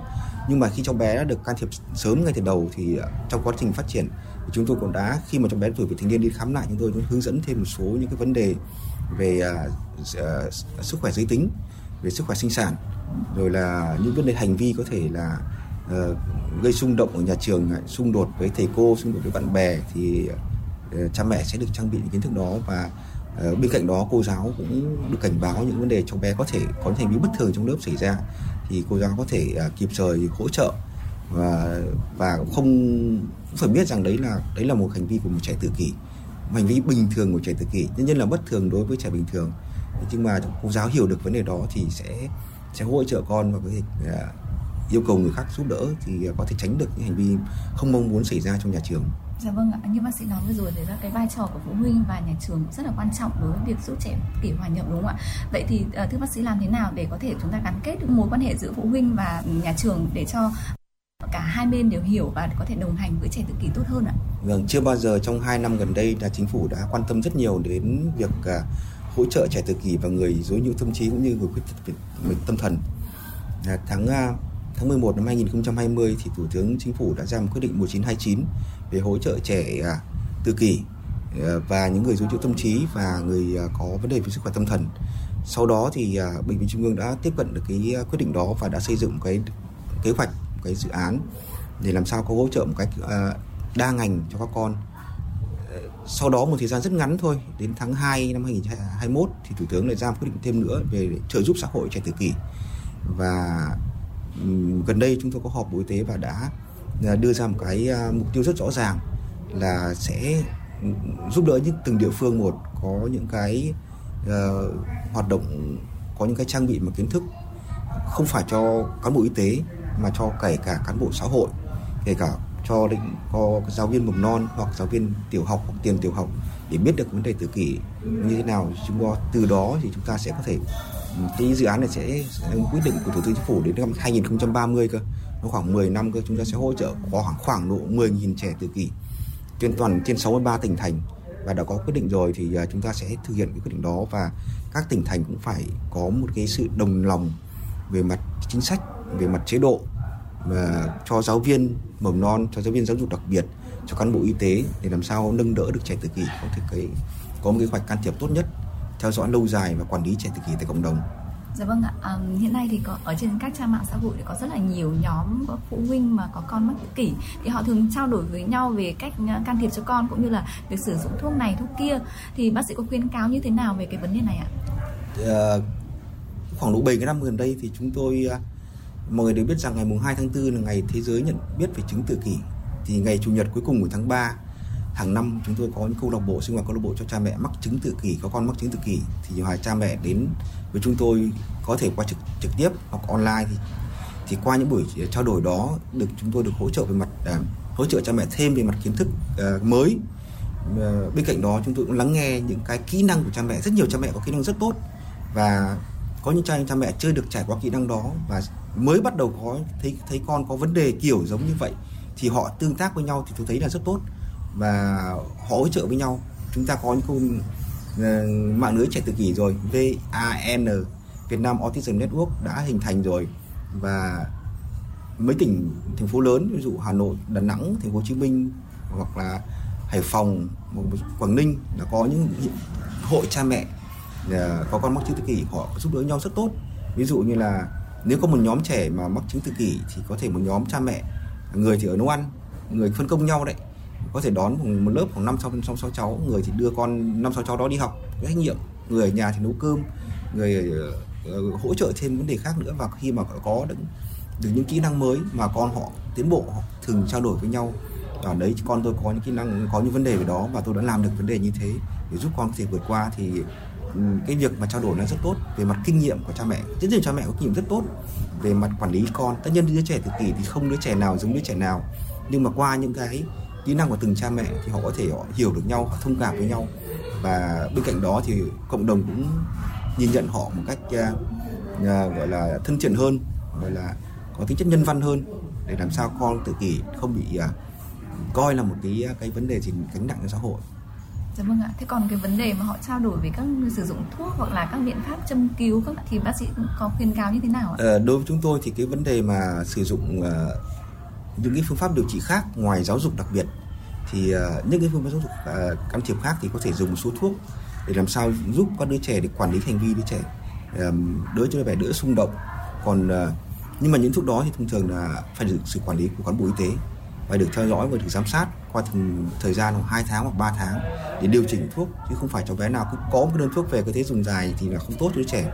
Còn đối với những biện pháp khác như châm cứu, oxy cao áp, bấm huyệt, rồi là thậm chí các tế bào gốc thì đều chưa có các bằng chứng khoa học, trên thế giới chưa có bằng chứng khoa học, nhưng chúng tôi cũng không khuyên cáo cha mẹ là quá lạm dụng những cái can thiệp như thế, bởi vì nó chưa có bằng chứng khoa học thì chúng ta cũng khó mà có thể tư vấn cho cha mẹ làm những cái can thiệp khác được.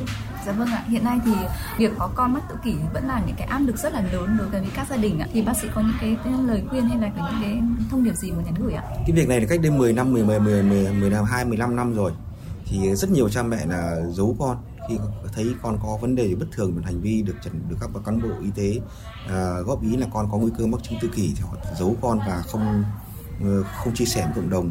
Nhưng mà đến 5 năm gần đây thì khoa tâm thần Trung ương qua các kênh truyền thông, qua kênh truyền hình, báo chí thì rất nhiều cha mẹ cũng đã cởi mở hơn với chúng tôi, và họ qua đó họ có những nhóm câu lạc bộ, những nhóm cha mẹ có con mắc chứng tự kỷ của họ ở gần nhau chẳng hạn thì hỗ trợ nhau. Thì đến thời điểm này thì cái vấn đề mà hiểu biết về chứng tự kỷ và cái sự kỳ thị của xã hội cũng đã giảm đi rất nhiều, và thấy rất nhiều gia đình là có thể có thì một cách vui vẻ có thể đưa con ra nơi công cộng chơi, hoặc đi siêu thị, hoặc đi xem phim chẳng hạn. Tất nhiên là cũng có người giám sát, thế nhưng mà họ đỡ bất kỳ thị rất nhiều. Dạ vâng ạ. Trong cái quá trình nhiều năm đồng hành cùng với trẻ tự kỷ thì bác sĩ đã chứng kiến những cái trường hợp nào mà các con có những sự tiến bộ hoặc là có sự bứt phá trong học tập cũng như là sự vươn lên hòa nhập với cuộc sống, thì bác sĩ có thể chia sẻ để các phụ huynh có trẻ tự kỷ có thêm những cái niềm tin ạ? Có rất nhiều chứ. Có rất nhiều những trẻ mà cha mẹ tưởng đi vào ngõ cụt rồi thì khi mà đến khám với chúng tôi có thể tư vấn, có thể hỗ trợ, và thậm chí có thể có một số cháu bé được xác nhận của Bệnh viện Nhi Trung ương thì cháu bé đó đi học lớp 1 và có thêm một cô giáo đi kèm nữa thì cháu bé hòa nhập khá tốt, và có cháu bé nó tiến bộ rõ rệt. Đó là một cách giải pháp. Nên vì chính vì vậy trong những buổi câu lạc bộ chia sẻ cho các gia đình có con mắc chứng tự kỷ thì bên cạnh nước mắt thì cũng có rất nhiều nụ cười, và các bạn cũng đã kịp thời chia sẻ với nhau, và thấy là chúng tôi rất mừng. Lúc đấy chúng tôi là học trò, chúng tôi không phải là người hướng dẫn nữa, tôi lắng nghe cha mẹ để qua đó chúng tôi có những cái kinh nghiệm khác quý báu hơn để giúp những cha mẹ khác mà chưa được tiếp cận. Dạ vâng ạ. Vậy thì đối với trẻ tự kỷ một lần nữa thì chúng ta vẫn thấy là cái vai trò của gia đình vẫn là rất là quan trọng, đúng không ạ? Cực kỳ quan trọng. Vì sao? Vì cha mẹ sẽ là người đồng hành, cha mẹ là người hiểu con nhất, và cha mẹ sẽ là người thầy tốt nhất trong quãng đời còn lại của con. Dạ vâng ạ. Xin cảm ơn bác sĩ ạ. Xin cảm ơn.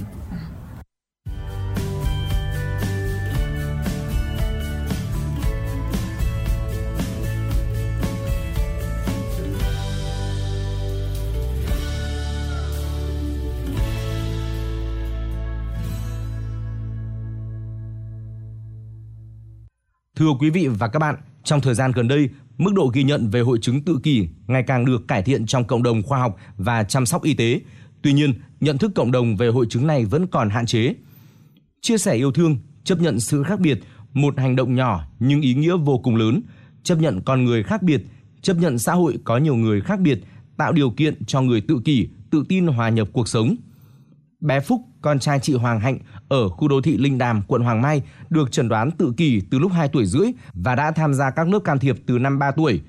Quá trình đồng hành cùng Phúc đi đến ngày hôm nay là cả một khoảng thời gian dài. Chị Hạnh cùng con từ bước phát hiện, chấp nhận và cuối cùng là thấu hiểu nhau. Mình bắt buộc là phải quan sát và kiên nhẫn và để cho bạn ấy tự học qua cái cách là bạn ấy tương tác với môi trường bên ngoài và điều chỉnh các bạn ấy một cách từ từ, chứ không thể nào mà một cái mà ngăn các bạn ấy ngay được. Rất là nhiều bố mẹ ở trong cùng một lớp với con nhiều khi là không ủng hộ cái việc mà con được đi học cùng với lại các bạn, và cũng có lúc là mình nản, mình không muốn, mình muốn cho con nghỉ học ấy, nhưng mà lúc mà nhìn thấy con cứ tức là viết tên lớp là con là Nguyễn Quang Phúc, học ở lớp 1A7 trường Chu Văn An, thì là bạn ấy vui hơn rất là nhiều. Với mong muốn truyền đi năng lượng tích cực, chia sẻ câu chuyện và kinh nghiệm của mình đến với những phụ huynh có chung hoàn cảnh, chị Hạnh đã lập ra fanpage Mẹ Kể Chuyện VIP. Trong cộng đồng thì sẽ gọi các bạn là VIP, tức là chúng mình rất là quan trọng.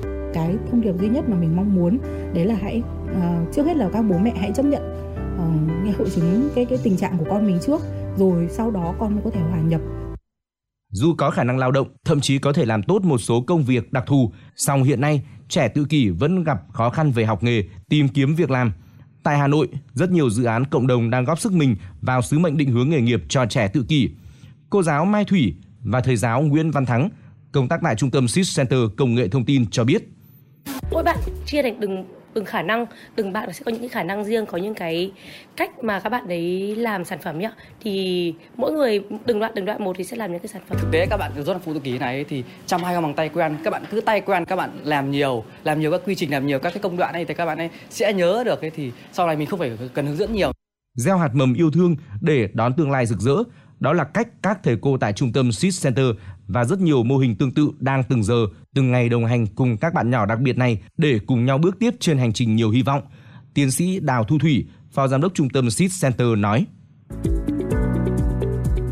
Ở đây nghề là phụ thuộc vào cái nhu cầu đầu ra của thị trường. Các cái doanh nghiệp kết nối thì các cô sẽ tìm kiếm các quy trình để giúp các bạn ấy có thể thực hiện được các công đoạn để sản xuất. Sau khi bước qua giai đoạn can thiệp và hòa nhập, trẻ tự kỷ cũng cần có môi trường để làm việc khi các em đã lớn dần. Thế nên, mỗi sự đón nhận, dang rộng vòng tay trong mỗi chúng ta sẽ giúp các em tự tin hơn để vững bước trên hành trình hòa nhập xã hội. Thưa quý vị, quay trở lại với Chuyển động Hà Nội. Xin mời quý vị thính giả sẽ tiếp tục đón nghe những thông tin do phóng viên chương trình cập nhật. Bộ Văn hóa, Thể thao và Du lịch sẽ tổ chức đợt phim kỷ niệm 77 năm Ngày Cách mạng tháng 8 thành công và Quốc khánh nước Cộng hòa xã hội chủ nghĩa Việt Nam miễn phí trên phạm vi cả nước. Các phim được chọn chiếu trong đợt này gồm phim truyện Anh Thầy Ngôi Sao, Công ty trách nhiệm hữu hạn giải trí CGHK và Công ty cổ phần sản xuất phim Hoan Khuê thực hiện, phim tài liệu Vững tin trên con đường đã chọn của Điện ảnh Quân đội Nhân dân, phim tài liệu Nguyễn Tất Thành Những dấu ấn lịch sử của Công ty cổ phần phim Giải phóng, phim hoạt hình Đại hành Hoàng đế của hãng phim hoạt hình Việt Nam. Bộ Văn hóa, Thể thao và Du lịch giao Cục Điện ảnh chủ trì phối hợp với các đơn vị sản xuất phim và các sở Văn hóa và Thể thao, Văn hóa, Thể thao và Du lịch, Văn hóa, Thông tin, Thể thao và Du lịch, Trung tâm Phát hành phim và Chiếu bóng, Trung tâm Điện ảnh, Trung tâm Văn hóa Điện ảnh, Trung tâm Văn hóa Nghệ thuật, Trung tâm Văn hóa các tỉnh, thành phố trực thuộc Trung ương tổ chức chiếu phim từ ngày 19 tháng 8 đến mùng 5 tháng 9 để phục vụ nhân dân. Đợt phim chỉ được thực hiện tại các địa phương khi tình hình dịch bệnh đã được kiểm soát an toàn và phải tuân thủ theo các quy định về phòng chống dịch do Bộ Y tế ban hành. Thưa quý vị, từ đầu năm đến nay, Bộ Thông tin và Truyền thông đã xử phạt 20 trường hợp trang tin tổng hợp, mạng xã hội có biểu hiện báo hóa, lập danh sách 91 tổ chức doanh nghiệp truyền thông có dấu hiệu vi phạm để theo dõi chặt chẽ, chấn chỉnh và xử lý. Hoạt động cấp phép cũng được siết chặt. 6 tháng đầu năm, chỉ có 60 trang tin được cấp phép, giảm gần một nửa so với cùng kỳ năm ngoái. Số mạng xã hội được cấp phép cũng giảm gần 40%. Ông Lưu Đình Phúc, Cục trưởng Cục Phát thanh Truyền hình và Thông tin Điện tử cho biết, Cục đã ban hành bộ tiêu chí nhận diện và cũng đã có kế hoạch cụ thể từ cấp bộ tới cấp sở để tăng cường thanh tra các doanh nghiệp hoạt động loại hình dịch vụ này. Tuy nhiên, hiện một số quy định pháp luật còn chưa chặt chẽ, chẳng hạn yêu cầu trang tin tổng hợp trích dẫn nguồn dưới bài đăng còn chưa cụ thể, quy định trang tin phải đăng lại sau báo, tạp chí nhưng lại không rõ quy định sau bao lâu, có thể tạo kẽ hở cho hoạt động báo hóa. Những lỗ hổng này sẽ được khắc phục nhờ nghị định mới về quản lý thông tin trên Internet, dự kiến sẽ được chính phủ ban hành trong thời gian tới. Thống kê về việc triển khai thực hiện chính sách hỗ trợ tiền thuê nhà cho người lao động theo quyết định số 08 của Thủ tướng Chính phủ cho thấy đã có 60 trên 63 tỉnh, 2 tỉnh không có đối tượng, Lai Châu và Điện Biên. Cao Bằng báo cáo không có doanh nghiệp đề nghị hỗ trợ, có doanh nghiệp người lao động nộp hồ sơ. Về tiến độ giải ngân của các địa phương, tính đến thời điểm hiện tại có 56 trên 63 tỉnh, thành phố thực hiện giải ngân cho người lao động. Có 4 địa phương đã có đối tượng đề nghị và quyết định phê duyệt nhưng chưa giải ngân gồm Hà Giang, Bắc Cạn, Sơn La, Phú Yên. Đáng chú ý, một số tỉnh, thành phố đã giải ngân nhưng tiến độ rất chậm. Là An Giang giải ngân 72,5 triệu đồng, chiếm 0,08% so với dự kiến. Hải Phòng giải ngân 232 triệu đồng, chiếm 0,2%. Kiên Giang giải ngân 253 triệu đồng, chiếm 0,23%. Ngày 15 tháng 8 năm 2022 là hạn chót tiếp nhận hồ sơ của doanh nghiệp đề nghị hỗ trợ đến Ủy ban Nhân dân cấp huyện, nơi đặt trụ sở chính hoặc chi nhánh, văn phòng đại diện, địa điểm sản xuất, kinh doanh. Tuần qua, cả nước ghi nhận gần 8.800 ca mắc sốt xuất huyết. So với tuần trước đó, số ca mắc giảm hơn 12%. Riêng Thành phố Hồ Chí Minh ghi nhận hơn 3.000 ca mắc, tương đương số ca của tuần trước đó. Số ca tử vong tại Thành phố Hồ Chí Minh là 17 trường hợp. Với Hà Nội, tuần qua chỉ ghi nhận hơn 80 ca, chưa có ca tử vong. Tích lũy từ đầu năm đến nay, cả nước ghi nhận hơn 145.500 trường hợp mắc sốt xuất huyết, 53 trường hợp tử vong. So với cùng kỳ năm ngoái, số mắc tăng hơn 3 lần, tử vong tăng 39 trường hợp. Cục Quản lý Khám Chữa Bệnh Bộ Y tế cho biết, trong 10 năm qua, tỷ lệ tử vong do sốt xuất huyết ở Việt Nam vẫn ở mức thấp trong khu vực. Tuy nhiên, do nhiều yếu tố khách quan, đặc biệt là dịch COVID-19 kéo dài, khiến nhiều đơn vị gặp khó khăn, ca tử vong năm nay tăng cao hơn so với năm ngoái. Cục Quản lý Khám Chữa Bệnh cũng đưa ra 10 giải pháp cơ bản giảm tử vong do sốt xuất huyết, trong đó có hướng dẫn người dân nhận biết các dấu hiệu cảnh báo sốc sốt xuất huyết để đưa người bệnh nhập viện kịp thời, tăng cường hội chẩn nội viện, liên viện, thiết lập đường dây nóng hỗ trợ từ xa, đảm bảo đủ thuốc, vật tư, dịch truyền và các thiết bị cho công tác điều trị. Thưa quý vị, đến đây thì thời lượng của chương trình Chuyển động Hà Nội chiều cũng đã trôi về những phút cuối. Mọi ý kiến đóng góp cho chương trình mời quý vị gửi đến email tin tức fm96a@gmail.com hoặc gọi đến số tổng đài 024 3773 6688. Ngoài ra, quý vị cũng có thể tương tác trên fanpage FM96 Thời sự Hà Nội và nghe lại chương trình trên Apple Podcast. Còn bây giờ chúng tôi xin nói lời chào tạm biệt và hẹn gặp lại.